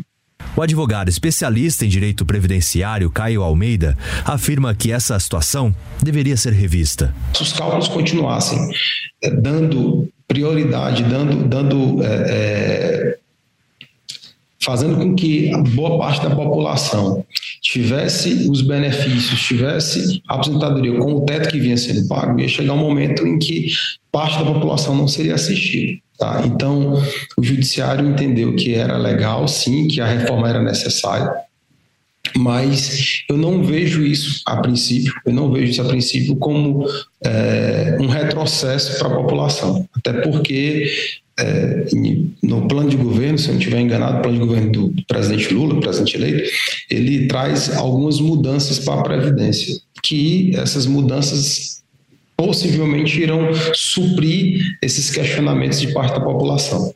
Uma outra questão que tem sido recorrente no escritório do advogado e é reflexo em boa parte do Brasil é quanto ao salário do beneficiado ser calculado referente apenas aos últimos períodos de contribuição, que gera muito conflito. Muita gente questionava que contribuiu por, por exemplo, contribuía no teto do, do, da Previdência e, passado algum momento, é, mudou de emprego em que o salário realmente caiu e quando foi é, fazer o pedido de aposentadoria, por exemplo, o cálculo foi considerado considerou-se o último período com menor salário. Então, essa, esse questionamento que havia foi pacificado agora com o STF, em que o INSS terá que considerar o período de 20 anos de contribuição para fazer um cálculo. O ponto é que no centenário da Previdência, novas regras passam a valer. São referentes à transição, abrangendo as modalidades por pontos e por tempo de contribuição. As únicas regras que não terão alteração em 2023 são as regras do pedágio de 50% e 100%. No primeiro caso, terá que cumprir o pedágio de 50% do período que faltava para chegar à contribuição de 35 anos antes do dia 13 de novembro de 2019. Ou seja, são necessários pelo menos 33 anos de contribuição. Na regra do pedágio de 100%, é feita a média de todos os salários de contribuição posteriores a 1994. Feito isso, a média dos salários será o valor da sua aposentadoria sem a incidência do fator previdenciário. Muito bem, gente. Eu vou para um rápido intervalo comercial e na volta tem mais Morning Show aqui na Jovem Pan. Não saiam daí. Jovem Pan Morning Show. Após uma longa reforma, o Museu do Ipiranga abre as portas para sua visita e o que você não pode perder é de completá-la indo a uma das unidades do maior grupo gastronômico da região, o Grupo Sala VIP. Curta o ambiente retrô da Nico Hamburgueria. Deguste uma massa fresquinha no Nico Pasta e Basta. Aprecie a clássica pizza da Sala VIP. Ou, se preferir seguir no clima da independência, o Bar do Nico, um casarão arejado, onde tudo faz referência à história do Brasil. Mais informações no site gruposalavip.com.br. Sua visita completa. A Jovem Pan apresenta Conselho do Tio Rico.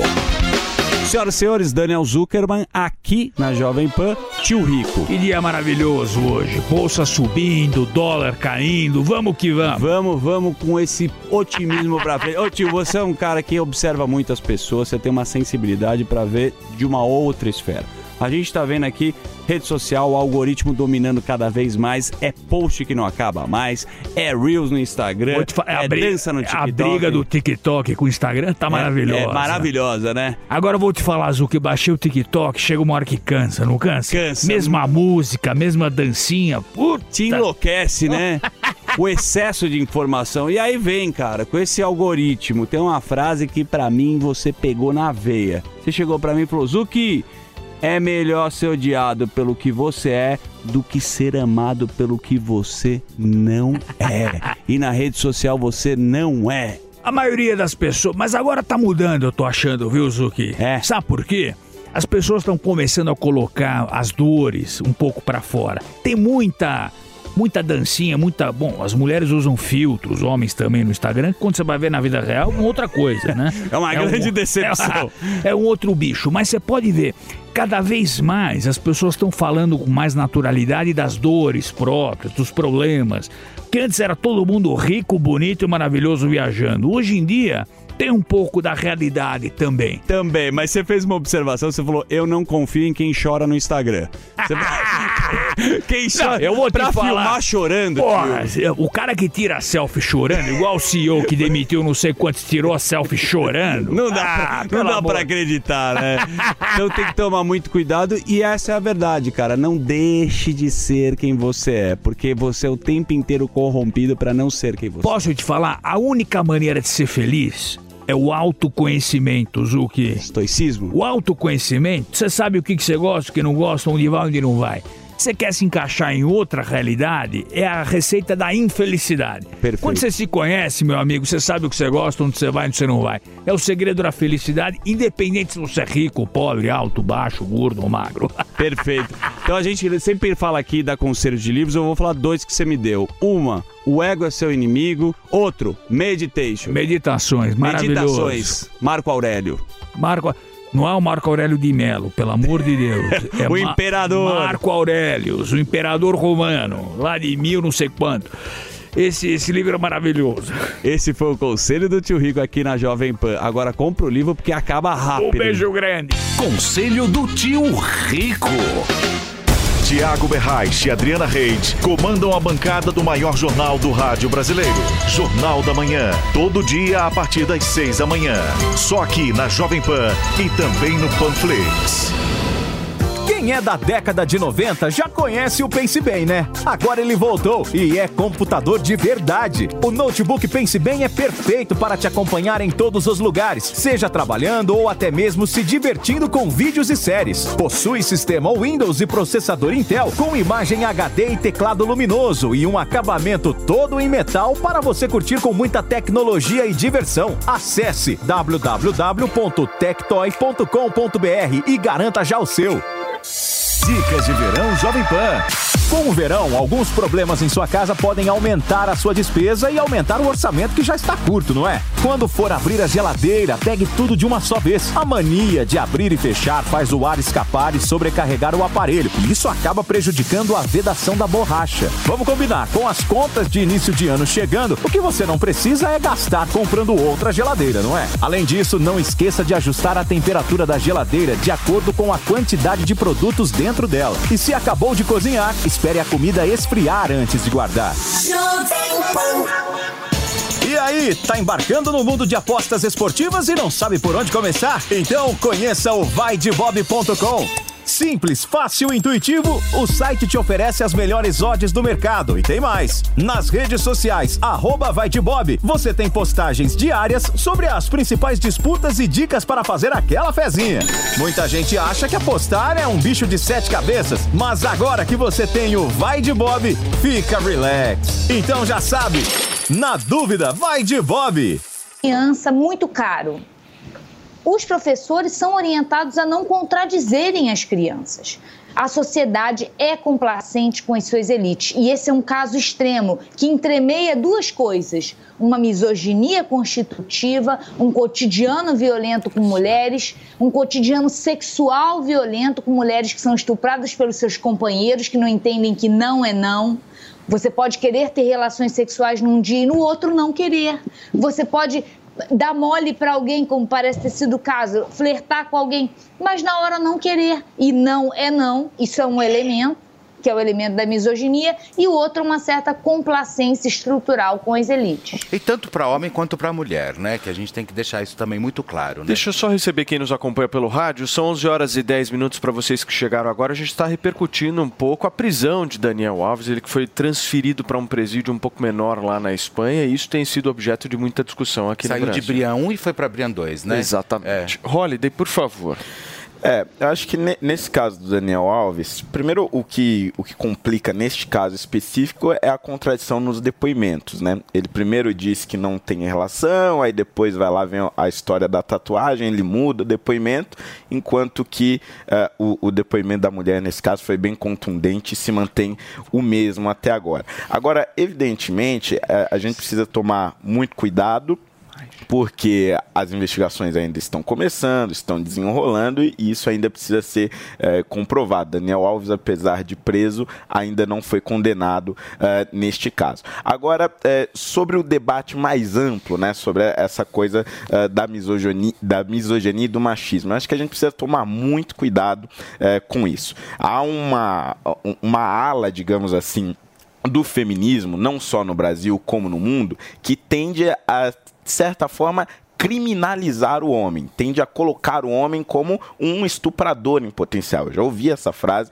eh, de algumas ativistas. Isso é muito perigoso. Existem homens bons, existem mulheres boas, existem homens e mulheres ruins. Isso não tem a ver necessariamente com a sua sexualidade, com o seu sexo. Isso tem a ver com o seu caráter, com a sua formação, com a sua história de vida, com os valores sua morais que você teve. Exatamente.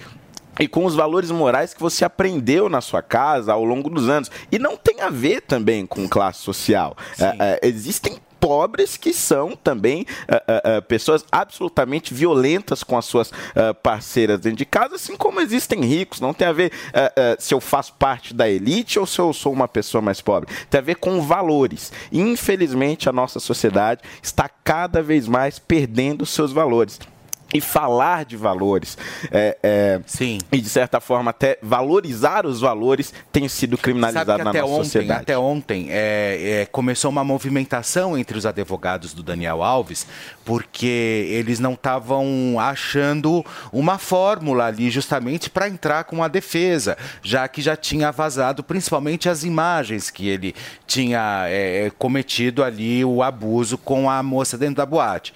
E aí o que aconteceu? Aí hoje pela manhã parece que houve já já houve essa essa troca aí de, de, de advogados, inclusive eles, eu não sei qual foi o escritório, depois eu posso até levantar essa informação para vocês, mas é, é, parece que são os mesmos advogados do, do Messi. Ele contratou justamente para poder ter um, um, um, um, um conchavo mais internacional, vamos dizer assim. Mas isso, isso não, não, não justifica ou muito menos ameniza a possibilidade dele ficar quatro anos preso ou quem sabe realmente em, em casa em regime domiciliar com tornozeleira eletrônica ou seja esse negócio ainda vai crescer muito, mais muito. Esse Sim. caso realmente Agora- é- é- vai estourar. Alexandre Borges, o Tite acertou na convocação para a Copa, né?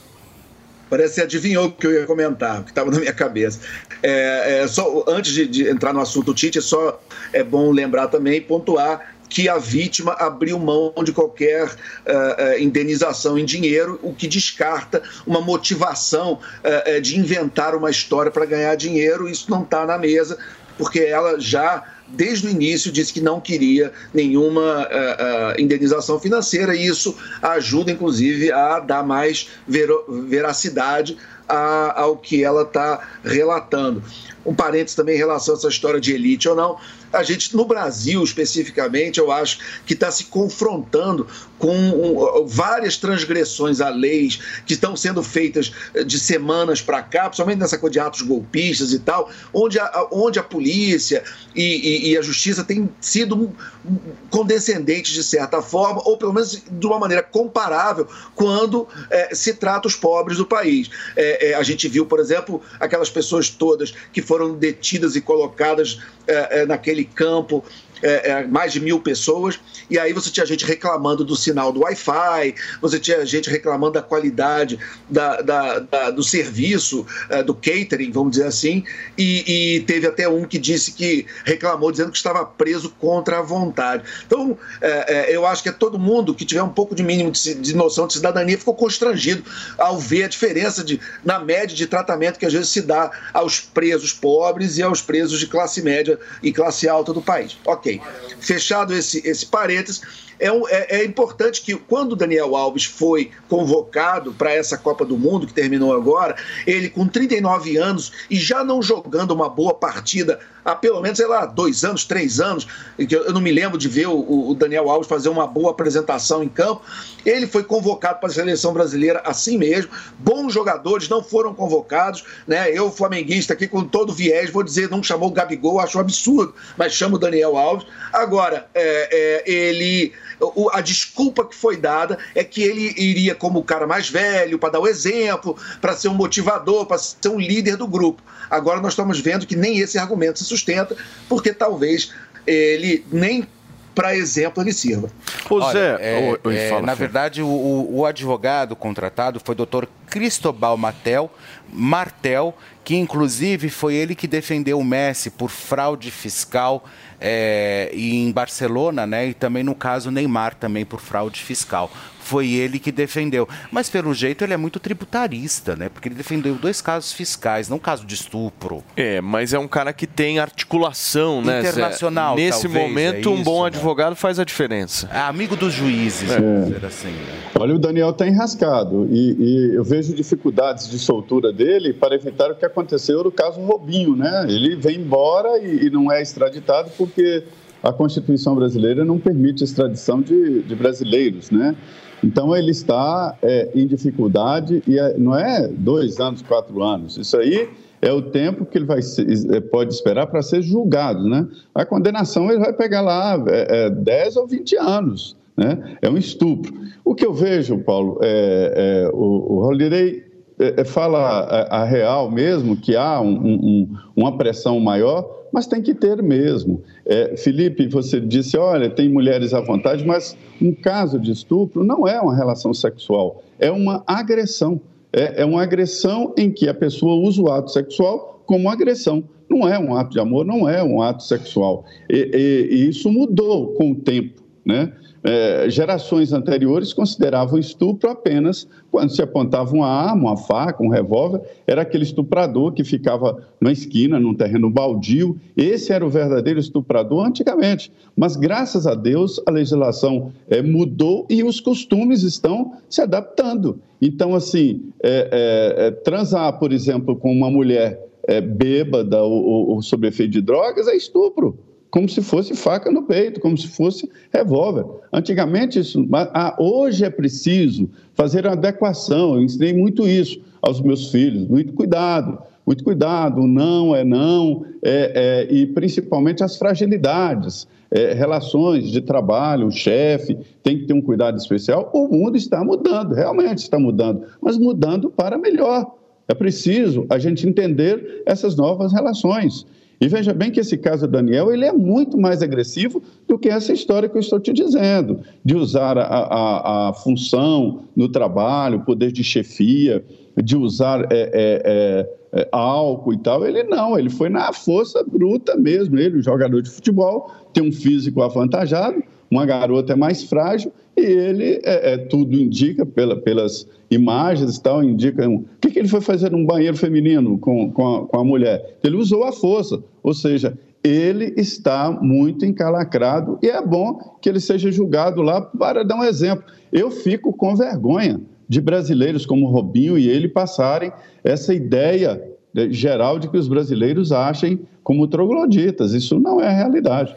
Claro. Até então, é, é, estava sendo tratado como agressão sexual, até porque as imagens ainda não, tem, não tinham vazado e não tinham sido avaliadas.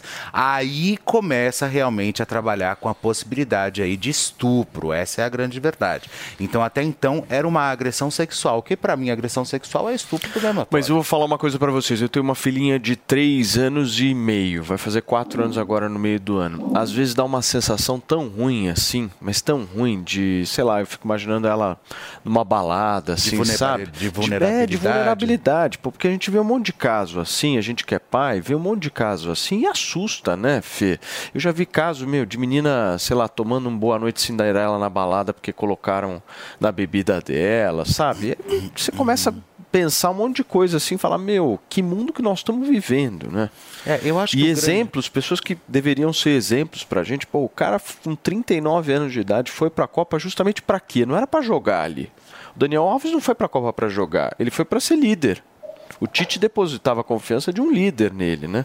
o que cara ser isso. outros, né? Aí depois a gente vai entender, porra, por que, que a seleção brasileira tá numa situação dessa? É, mas Porque eu não acho tem que- liderança, mas não eu tem acho que- líder. é, pois é, mas eu acho que na verdade, eu acho que quando isso acontece, eu acho que sai muito do, do, do- do lance do esportista e entra na questão do poder, né? Porque eu posso, porque eu sou Daniel Alves, eu tenho dinheiro, é, eu posso comprar o que eu quiser, eu posso fazer o que eu quiser. Aí entra a questão do egocentrismo ali também e da síndrome de onipotência, onde eu posso tudo daquilo que eu quero e, e o mundo tem que se rever, tem que se rebaixar para mim e justamente, principalmente as mulheres. E é aí realmente que, a, que o, o homem literalmente entra pelo cano, vamos dizer assim.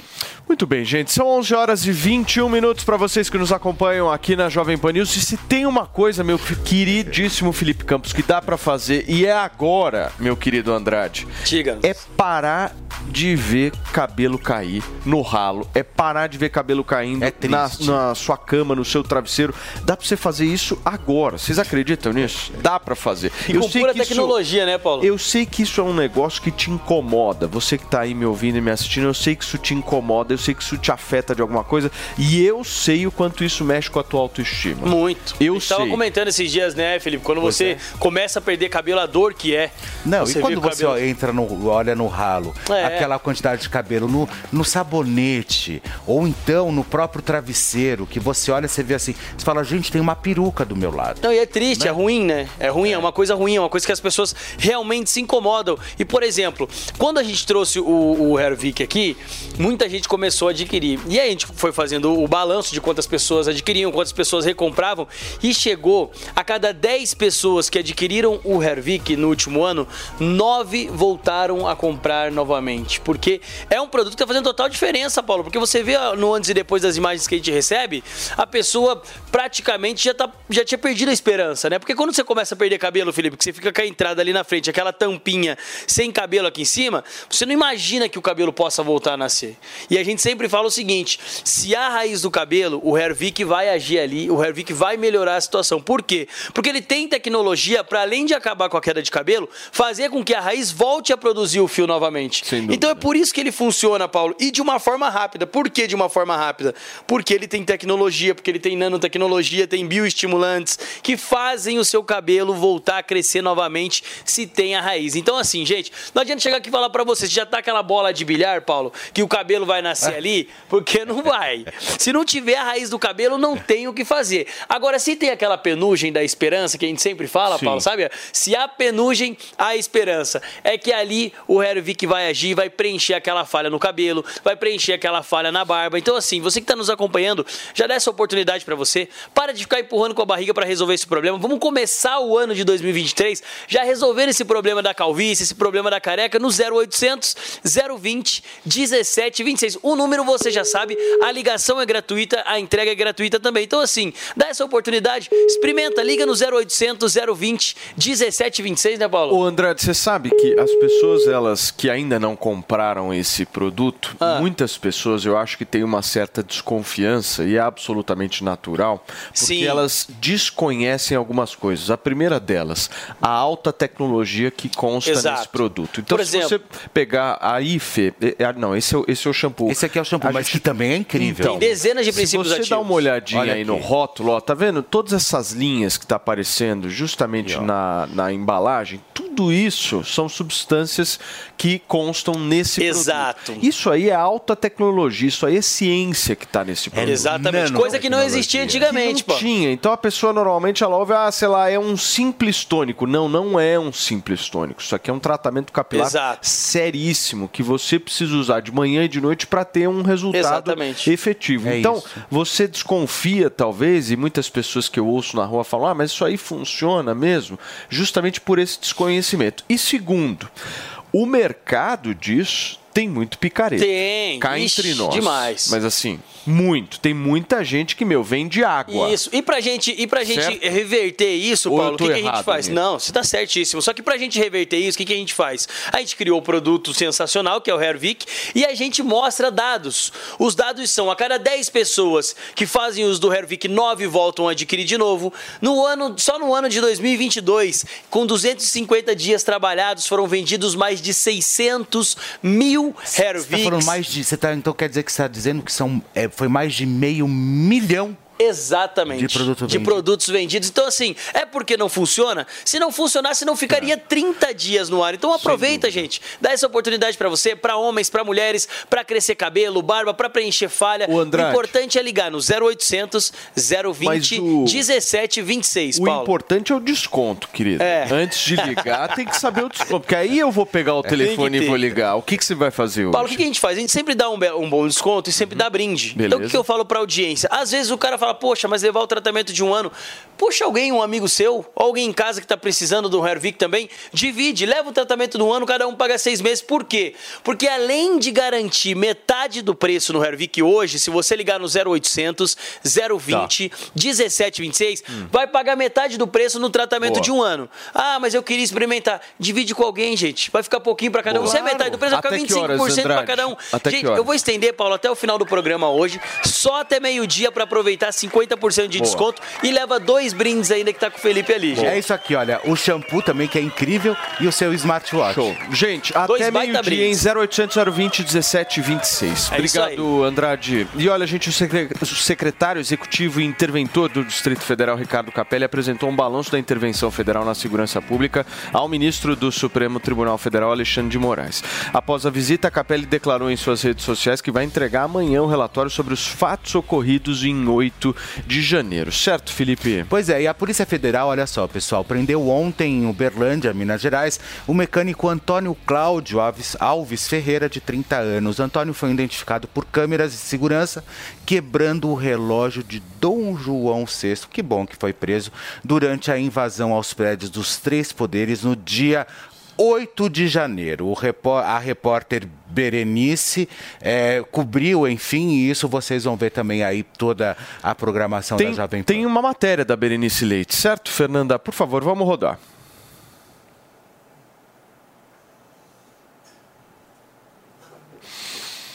Depois a gente tem a matéria, Felipe Campos. É assim, meu querido Fernando Holliday. O que, que a gente faz agora, Fernandinha? Vamos discutir um pouquinho isso, sobre essa questão da, da intervenção federal. Como é que você vê esse balanço, Holliday? É, de fato, bom, primeiro que eu fiquei muito feliz que esse sujeito aí que quebrou o relógio foi preso, né? Porque realmente é, é uma pena você ver aquilo. E eu não sei se é porque eu, eu sou historiador, mas eu quase chorei quando eu vi aquele relógio sendo quebrado, que não tem como ser restaurado. Né? Às vezes muitas pessoas eh, não entendem o- valor daquilo. Eh, foi um presente recebido eh, por Dom João VI da, da França, quando ele ainda, quando o Brasil ainda era colônia de Portugal, e é uma obra única, feita especialmente para cá, e só havia uma outra réplica é, semelhante àquela e não tem como restaurar. É uma perda realmente para o nosso patrimônio histórico e uma perda, inclusive, para o Brasil, né, do, do ponto de vista é, histórico. Então, realmente, eu fiquei muito feliz que esse sujeito foi preso. E essa realmente, esse realmente é o caminho para essas investigações. A individualização das ações. Porque até aqui o que a gente estava vendo era uma condenação ampla e sistêmica sem que houvesse uma individualização. Como se todas as pessoas Olha, que se manifestaram Eu fiquei com uma tivessem raiva dessa sido. cena. Isso é um absurdo. Desculpa eu te cortar, mas assim, a impressão que é, a pessoa não tem noção. Sabe? É isso que me revolta.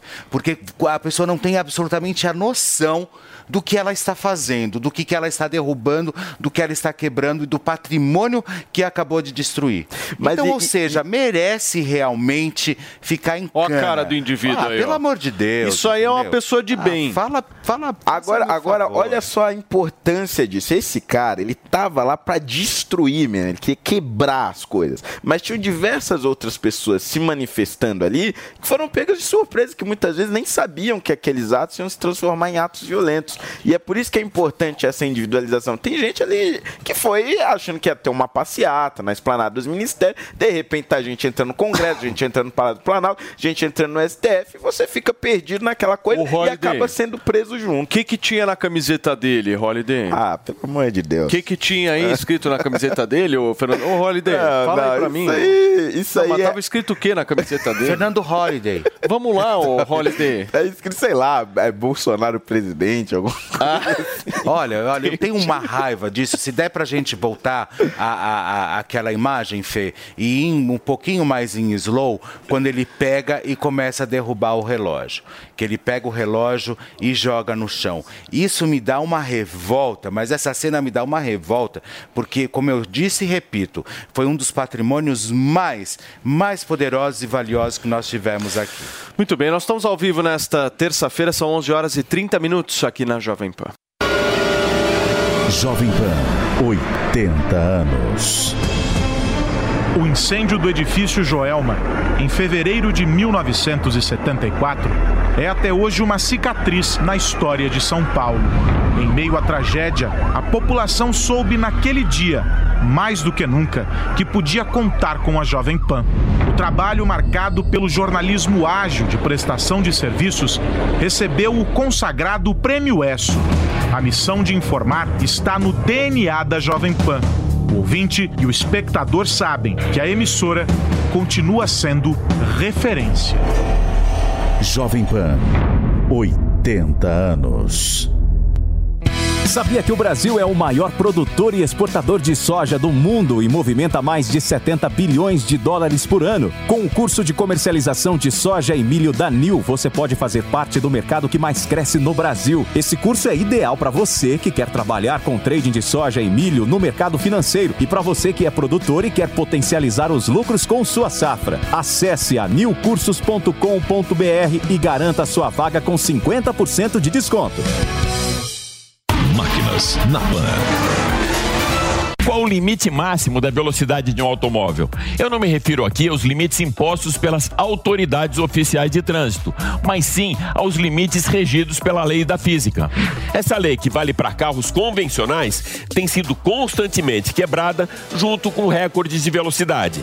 Para que a velocidade aferida seja confirmada como recorde, o carro precisa percorrer o trecho determinado duas vezes, em sentidos opostos, para que o resultado final não seja afetado pelas condições de vento na pista. Uma média entre as duas tomadas de tempo é feita e essa é a velocidade máxima aferida, oficialmente aceita e confirmada. Esse foi o procedimento adotado para registrar que o SSC Tuatara é oficialmente o carro mais rápido do planeta. Máquinas na Pan. Todo domingo, 7 da manhã. Na Jovem Pan News. Todo brasileiro tem no currículo grande experiência em não desistir e habilidade de sobra para evoluir sempre. Comece hoje mesmo a estudar na Uniaselv, o maior EAD do Brasil, e escolha entre as mais de 160 opções de cursos com tutor exclusivo por turma, mensalidades acessíveis e bolsas a partir de 30%. Na Uniaselv, você estuda quando e onde quiser pelo Léo App, com navegação gratuita que não desconta do seu pacote de dados. Acesse uniaselv.com.br e faça sua inscrição. Uniaselv. Você, conectado com a informação, rádio e internet. Jovem Pan News. E aí, tá embarcando no mundo de apostas esportivas e não sabe por onde começar? Então conheça o vaidebob.com. Simples, fácil e intuitivo, o site te oferece as melhores odds do mercado e tem mais. Nas redes sociais, arroba vai de Bob, você tem postagens diárias sobre as principais disputas e dicas para fazer aquela fezinha. Muita gente acha que apostar é um bicho de sete cabeças, mas agora que você tem o Vai de Bob, fica relax. Então já sabe, na dúvida, vai de Bob. Viver é bom, encontrar os amigos é bom, sentar em volta da mesa é bom, viver além do comum. Bom, aqui no Barbacoa é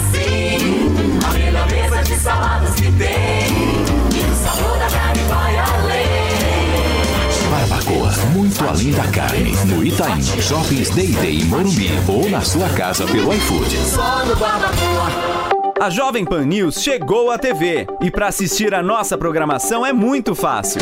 Se você tem TV por assinatura, procure pelo canal 576 na NET, Claro TV, Sky e DirecTV Go. Pelo canal 581 na Vivo TV ou também pela Oi Play. Já na parabólica é só sintonizar o canal 7 digital. Mas se você quiser assistir na palma de sua mão, no celular ou tablet, é só baixar o Panflix na sua loja de aplicativos e assistir 24 horas no mundo todo. Jovem Pan News. Conectado com a informação, rádio e internet. Jovem Pan News. é garantido pela liberdade de expressão. Quando a palavra vai para o outro debatedor, ele deu um argumento que eu achei muito bom, que ele diz o seguinte: Ok, você está dizendo isso porque não existe a menor possibilidade do Partido Nazista tomar o poder nos Estados Unidos. É diferente você defender isso quando é apenas uma questão abstrata, de princípio, de debate, ou quando, por exemplo, você estivesse ali na Alemanha nos anos 20, nos anos 30, é, é, e a possibilidade da, da implementação daquele regime era real, como acabou acontecendo. E aí, aquele incentivo àquela ação toma uma dimensão totalmente diferente.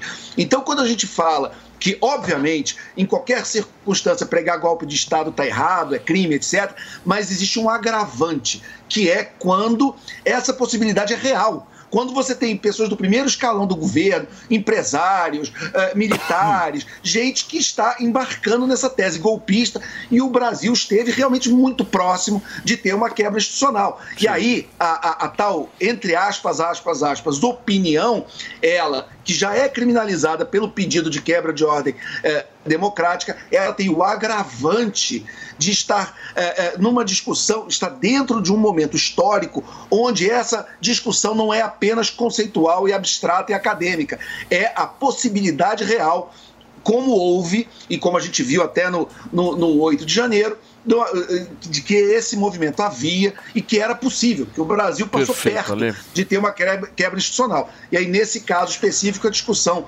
é, é, toma ainda outras ah, ah, características mais complexas. A liberdade de opinião, só para concluir, ela tem limite em qualquer lugar do mundo. Mesmo nos Estados Unidos, que estava falando, se você entrar e der uma lida na primeira emenda e depois nos complementos, na jurisprudência, você tem limites. É óbvio, não- pornografia é uma coisa evidente, tem outras coisas que, que são limitações e que são pelo é, é, é, é, são importantes pela ordem e, e pela boa convivência da sociedade. Então, nenhuma liberdade ela é ilimitada.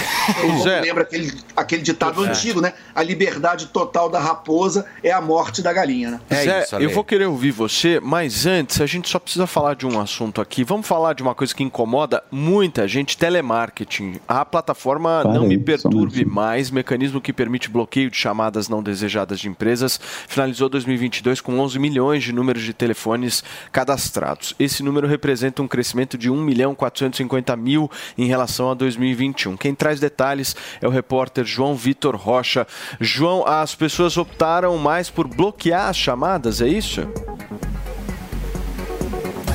Muito bom dia, Paulo. Bom dia a todos os amigos do Morning Show. Exatamente, Paulo. Optaram por fazer esse bloqueio dessas chamadas tão inconvenientes de telemarketing. Como você falou, a gente trazendo aqui números para arredondar, 11 milhões eh, que foram cadastrados nessa plataforma Não Me Perturbe, um crescimento de cerca de 10% do ano de 2021 para 2022, 1 milhão 450 mil novos cadastros ao longo do ano de 2022. Mas, Paulo, esse número de 11 milhões pode parecer muito alto, muito grande, porém representa apenas 3,8% do total do número de linhas de telefonia fixa e telefonia móvel, os celulares que a gente anda com ele nas ruas e também aqueles telefones residenciais. No total, aqui no Brasil, são 288 milhões de linhas de telefonia móvel e fixa. Então, esses 11 milhões representam um número ainda muito pequeno. Essa plataforma, a Não Me Perturbe, ela bloqueia as ligações de telemarketing apenas de duas áreas, de dois setores, das telecomunicações, das empresas de telecomunicações e também as propostas de venda de crédito consignado que são feitas pelos bancos. Os outros setores, outras empresas, elas podem continuar fazendo as suas ligações de telemarketing, por exemplo, as varejistas para oferecer um cartão da loja ou também como, por exemplo, a proposta de plano de venda para planos de saúde. Então, esse bloqueio, como eu te falei, são apenas para essas duas oportunidades, para esses dois setores. O estado aqui de São Paulo, por ter a sua maior população, a maior população do Brasil, é o que tem de longe o maior número de linhas bloqueadas. Dos 11 milhões no total do nosso país, só aqui em São Paulo foram 5 milhões e 170 mil números bloqueados no ano de 2022. E para aquelas pessoas que estão interessadas, querem bloquear, não querem mais receber essas mensagens de telemarketing, é muito fácil, é um serviço bem importante, é só entrar em contato com o Procon do seu estado e cadastrar o seu número ou pode fazer isso online através do site www.nãomeperturbe.com.br.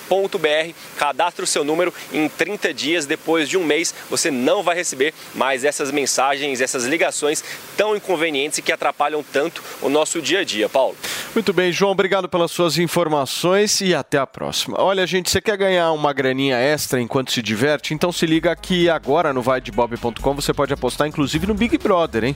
O Big Bob Brasil tá de volta, pessoal. Agora você pode dar os seus lances no tempo, no teu, é, no tão temido e tão querido pelos, Big, pelos brasileiros Big Brother Brasil 2023. Essa nova edição teve uma primeira semana tumultuada, cheia de novos romances, aliados e, é claro, a boa e velha inimizade. A casa conta com 22 participantes, divididos entre camarote e pipoca, e logo, logo um dos brothers ou sisters deixará o grupo. Na noite deste último domingo, nós tivemos a formação do primeiro paredão da temporada. Sem muitas surpresas, Gustavo e Kay, uh, Kay Alves foram os indicados pelas líderes e são uma das duplas emparedadas juntamente com Fred e Marília, que foram votados pela casa. Agora a semana tá prometendo demais, hein? Ainda hoje, a dupla mais votada será mandada para o quarto secreto e entre os dois participantes, um dirá adeus ao Big Brother Brasil deste ano na quinta-feira. Quem vocês acham que será o eliminado? E quem vai chegar até a final nessa edição? Você já pode apostar em quem acredita que será o grande vencedor junto com o vaidebob.com. Curtiu a ideia? Então corre agora para dar os seus lances. Na dúvida, vaidebob.com. Deixa eu agradecer a participação da nossa queridíssima, coloca ela na tela aqui para mim, Fê, da nossa querida Maíra Goulart, que uh, hoje me fez uh, entender mais de português, meu querido Holiday. Deixa eu te agradecer, viu, doutora? Volto sempre aqui ao programa, as portas estão abertas. Eu que agradeço, estou feliz de ser liberada porque eu não estou vendo Big Brother, gente, então eu não poderia contribuir com esse assunto. A dois. Bom dia para todo mundo, muito obrigada, tchau, tchau. Valeu, muito obrigado, viu? Tchau, tchau. Gente, hoje nós vamos receber uma convidada muito especial, né? Felipe Campos, por favor, porque esta nossa convidada respira arte, né? Por favor, apresente-a. Olha, seja muito bem-vinda. Vamos estender tapete vermelho para uma das mulheres que mais entende de espetáculo de musicais no nosso país. A gente está falando da produtora, diretora artística e coreógrafa formada pelo Balé Clássico com especialização nas áreas de jazz, dance e musical theater. Ela foi jurada na dança na, no, no, no Dance Brasil e também já, di- já disseminou aí seu trabalho pelo Brasil inteiro, né? Trazendo o melhor da Broadway. Fernanda Chama, seja bem-vinda Eu tô ao me nosso sentindo, né, gente, com essa apresentação Show. toda. Você sabe que a, a Fernanda Chama, pessoal, além de ela falar muito bem de arte, ela fala de tudo, né? Ela fala de Eu falo, ainda quando eu junto com você, então, aí, aí é que a Aí coisa, aí é a que a coisa pia. pega. Ah, pega. Por exemplo, no Big Brother, ninguém me conquistou ainda. Inclusive, chego a pensar em parar de assistir. É não gostei desse time, não. Por Não. quê? Por que, que você não gostou? Ah, não sei, eu não sei. Eu acho que é tudo muito forçado. E olha que eu sou a rainha, Felipe sabe. Sim. Às vezes a gente fica lá. Eu adoro reality. Adoro reality. Só que foi se criando fórmulas, e aí, com essas fórmulas, fica um pouco difícil, né, da gente achar que aquilo tudo é verdade. Eu, como trabalho com o teatro, eu, eu gosto de verdade. Se não for verdadeiro, para mim não funciona. E é, é muito engraçado porque a Fernanda ela tá em cartaz com um espetáculo da vida do Ney Mato Grosso. De né? Ney Mato Grosso. Que tá fazendo sucesso e foi ela que dirigiu também Silvio Santos Vem Aí. Sim. Que foi um espetáculo aí que parou São Paulo, né? Foi uma coisa É. absurda, assim. Na época da pandemia, inclusive, o Silvio Santos, é, ele olha o que ele fez. Ele mandou uma equipe do SBT ir gravar o, o, o espetáculo. Câmeras e câmeras e câmeras, porque ele não podia, foi Ele a família inteira, ir. as meninas, foi, todo mundo foi, só que ele queria e chegou a, chegou a pensar em fazer uma sessão fechada, porque por, por conta do Covid os médicos não deixaram, mas aí não, não liberaram, não adianta. E aí aí a gente tem o espetáculo gravado em câmeras, sei lá do quê, porque foi o SBT em peso. Foi o SBT E inteiro. Onde que tá esse do Ney? Tá. Ney no rooftop, Ah, no do- rooftop. Do, Santander, no rooftop do Santander, e aí eu construí meio desconstruído, porque Ney é desconstrução, né? Quando ele, quando eu, eu perguntei para ele, Ney, como é que eu vou coreografar Ney Mato Grosso? Ele falou, não sei, inclusive você me dê é, é, a sugestão, porque eu só improviso. Eu nunca pensei no que fazer no palco, Fernanda. Eu Falei, ah, que gostoso. Nossa, que delícia, né? Ele falou, eu nunca É uma boa fórmula é, para eu trabalhar. nunca penso, eu não. A única dica, dica que ele deu mesmo, ele fez muita questão dos figurinos. Ele acompanhou todo o visagismo e figurino, porque ele falou: não quero uma coisa caricata, nem nunca será caricato. Porque é um posicionamento, eu acredito, né, da, da própria persona dele. Mas é, quanto a como fazer aquela maquiagem, se vem antes o, o preto, depois o branco, como fazer o contorno, isso ele fez questão de explicar para o nosso protagonista, o Renan Matos, brilhante, brilhante. Eu nunca trabalhei com uma pessoa tão doida e tão brilhante na vida. É, fazer. Ele, te- ele teve esse cuidado. O Ney, todo mundo sabe, né?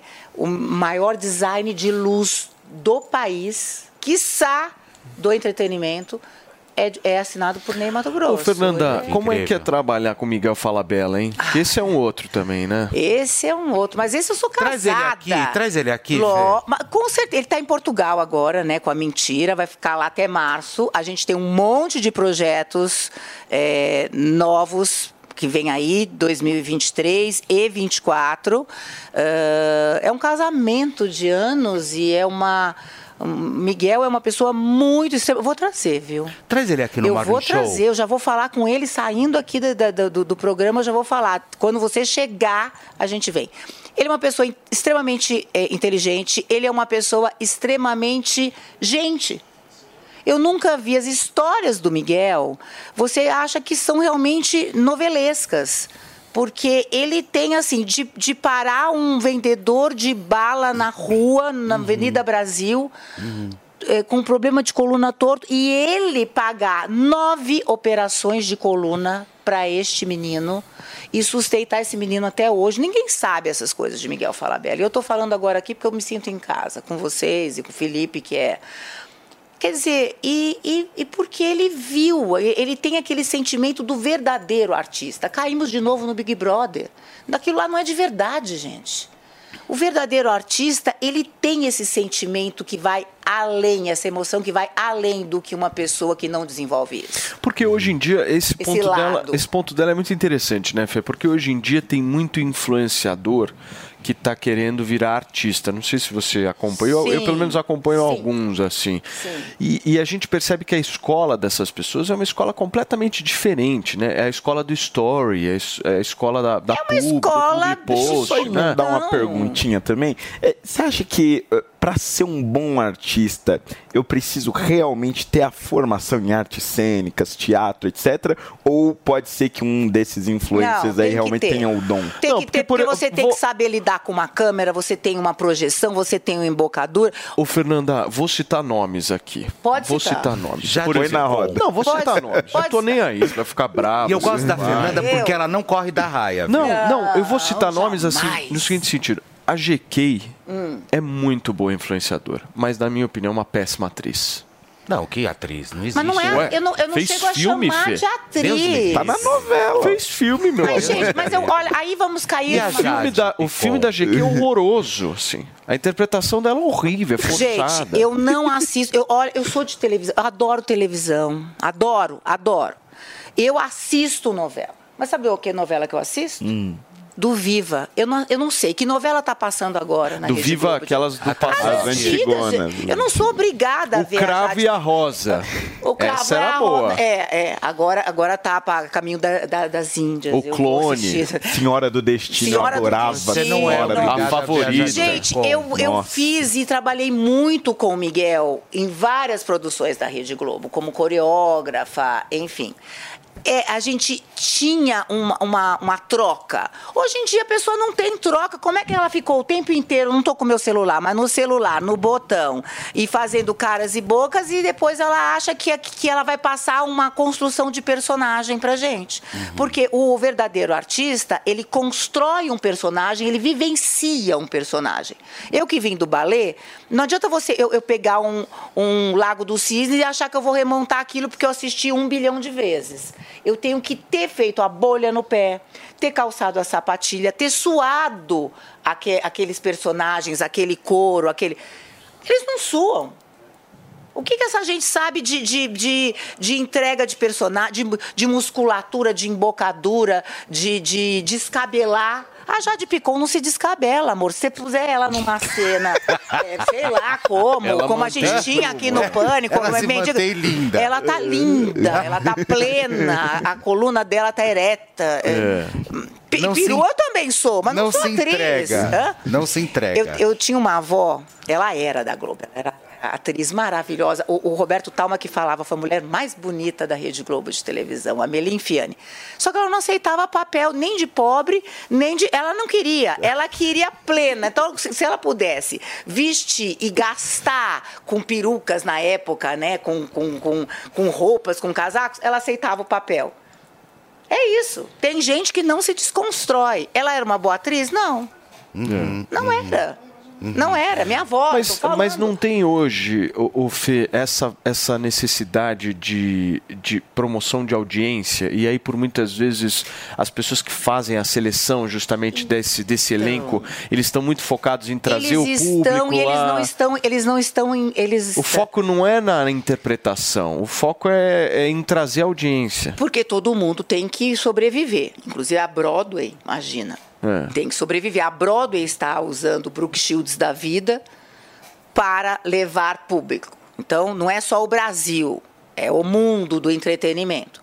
Só que aí, aí é que tá. Aí você pega um Ney Mato Grosso, que é o título é, né? É Ney Grosso, aí, Joy Maria. Esse. Ó aqui, ó. Joy Maria, um escândalo, tá, tá, tá lotando o Santander, não tem um famoso, não tem um nada, tem o quê? Tem um humor, um texto muito bem escrito por Emílio Boechat e, e a Dani Stirbulov, bons atores, que realmente são atores, o Ivan Parente, que faz Mamãe Célia, e Vovó Grissélia, que é uma loucura, ela toma, inclusive, ela, ela, ela procura o Simbalta durante a peça, porque tem esse modernismo. Você pode ter um modernismo no texto, mas você não precisa colocar uma Jade Picon de. de- desculpa, eu tô falando que agora foi exemplo. Você a Jade gosta da Picon. Eu achei. Eu tô Porque agora pra mim virou um exemplo, Jade Picon. E eu acho ela linda, veja. Ela é uma graça. Mas eu não posso chegar a discutir com quase 60 anos de idade.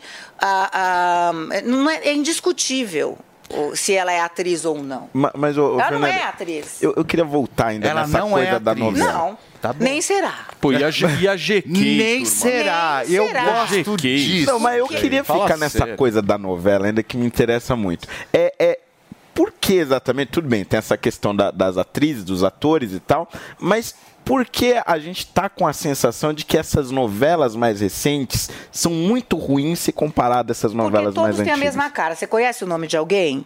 É. Os meninos têm a mesma cara, as meninas têm a mesma cara. Não tem um conteúdo até então de, ó, porque também nada pode, nada. Le- eu- eu- Você lembra Anjo Mal? Tinham maldades, tinham coisas. Agora, hoje em dia, você não pode falar, você não pode pensar, você não pode andar, você tem que ser. É, é- é- é muito difícil para o autor também, né? Aí você tem que fazer um, um, Isso um merchan embutido. né? É, tomar muito cuidado. Super, super. Olha, o que no Ney eu tomei de cuidado eh, me, me desgastou demais, porque é um tema, né, uma liberdade de, de expressão, mas é uma liberdade nem Mato Grosso de ser. Não pode ser polêmico, é, é verídico, é forte, né? Foi referência, mas ao mesmo tempo eu não saio com uma placa fazendo não sei o quê. Não, não- a pessoa não sai, sabe? É difícil, é difícil você ter um jeito de, de defender a sua tese e sua ideologia de uma maneira nem Mato Grosso de ser. Tá aí uma referência. E a pessoa que vai assistir sente isso. A gente não apela, a gente não nada. Nós temos excelentes atores, ninguém famoso ninguém dito global. Isso eu acho legal. Isso eu acho legal, mas a- E sold out todas as sessões. A temporada já está esgotada. Sim. Nós vamos depois continuar, mas... Deixa eu só me despedir de quem nos acompanha pelo rádio. Um beijo pra vocês. A gente se vê amanhã. São 11 horas e 55 minutos. Pra quem tá na televisão e no YouTube, continua aqui com o nosso Continuamos, programa, certo? Continuamos com a polêmica Jade Picon.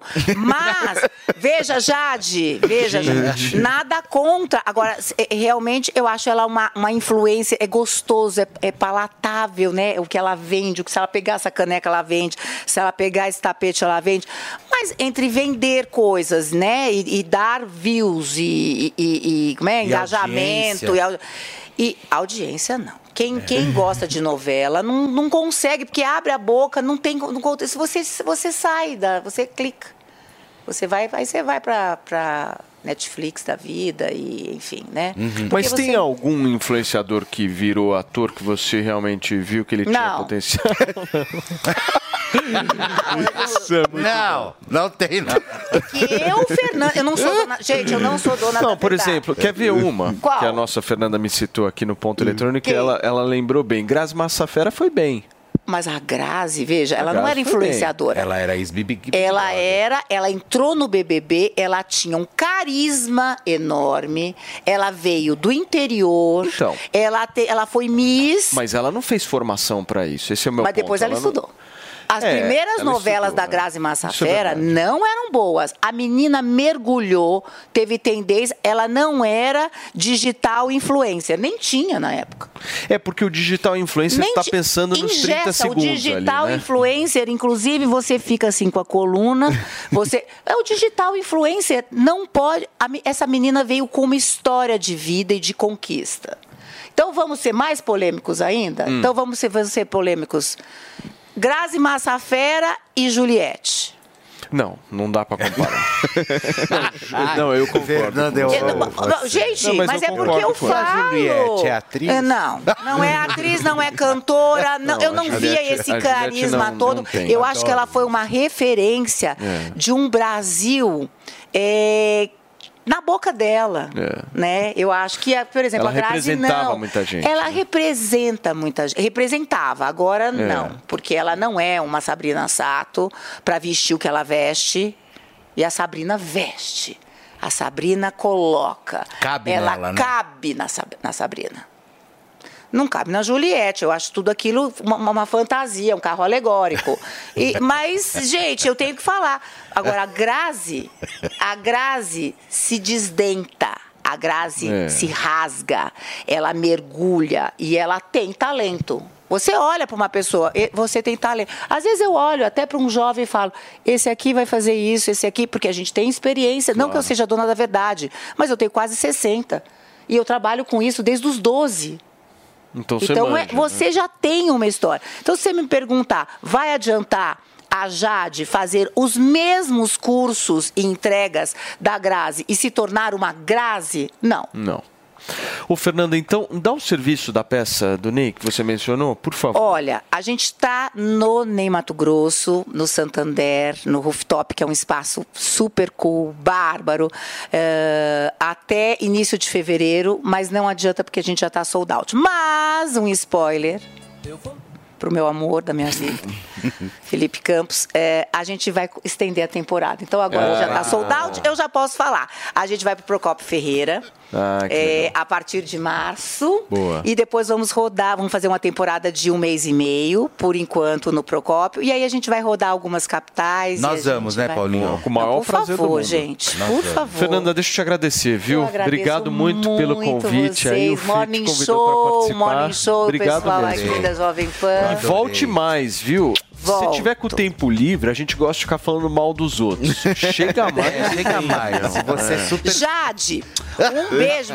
E você é Não, linda. Você Pra Juliette também. Pra Juliette também. É que eu, tenho, é que eu Vamos acho que assim, a um beijo Juliette pra- já se enraizou, ela já tá É. bem, ela já conquistou o seu lugar. Rica. E ela representa essa, Exato. esse povo que quis se enraizar. Bom, então um beijo pra GK, pra. GK pra não. quem? Pra Jade, Jade, pra pra Juliette. Jade, pra Juliette, enfim, pra todos aí. Pra Vitube também. Um beijo, Vitube. A gente se vê amanhã, Vitube. gente. Tchau. Um beijo.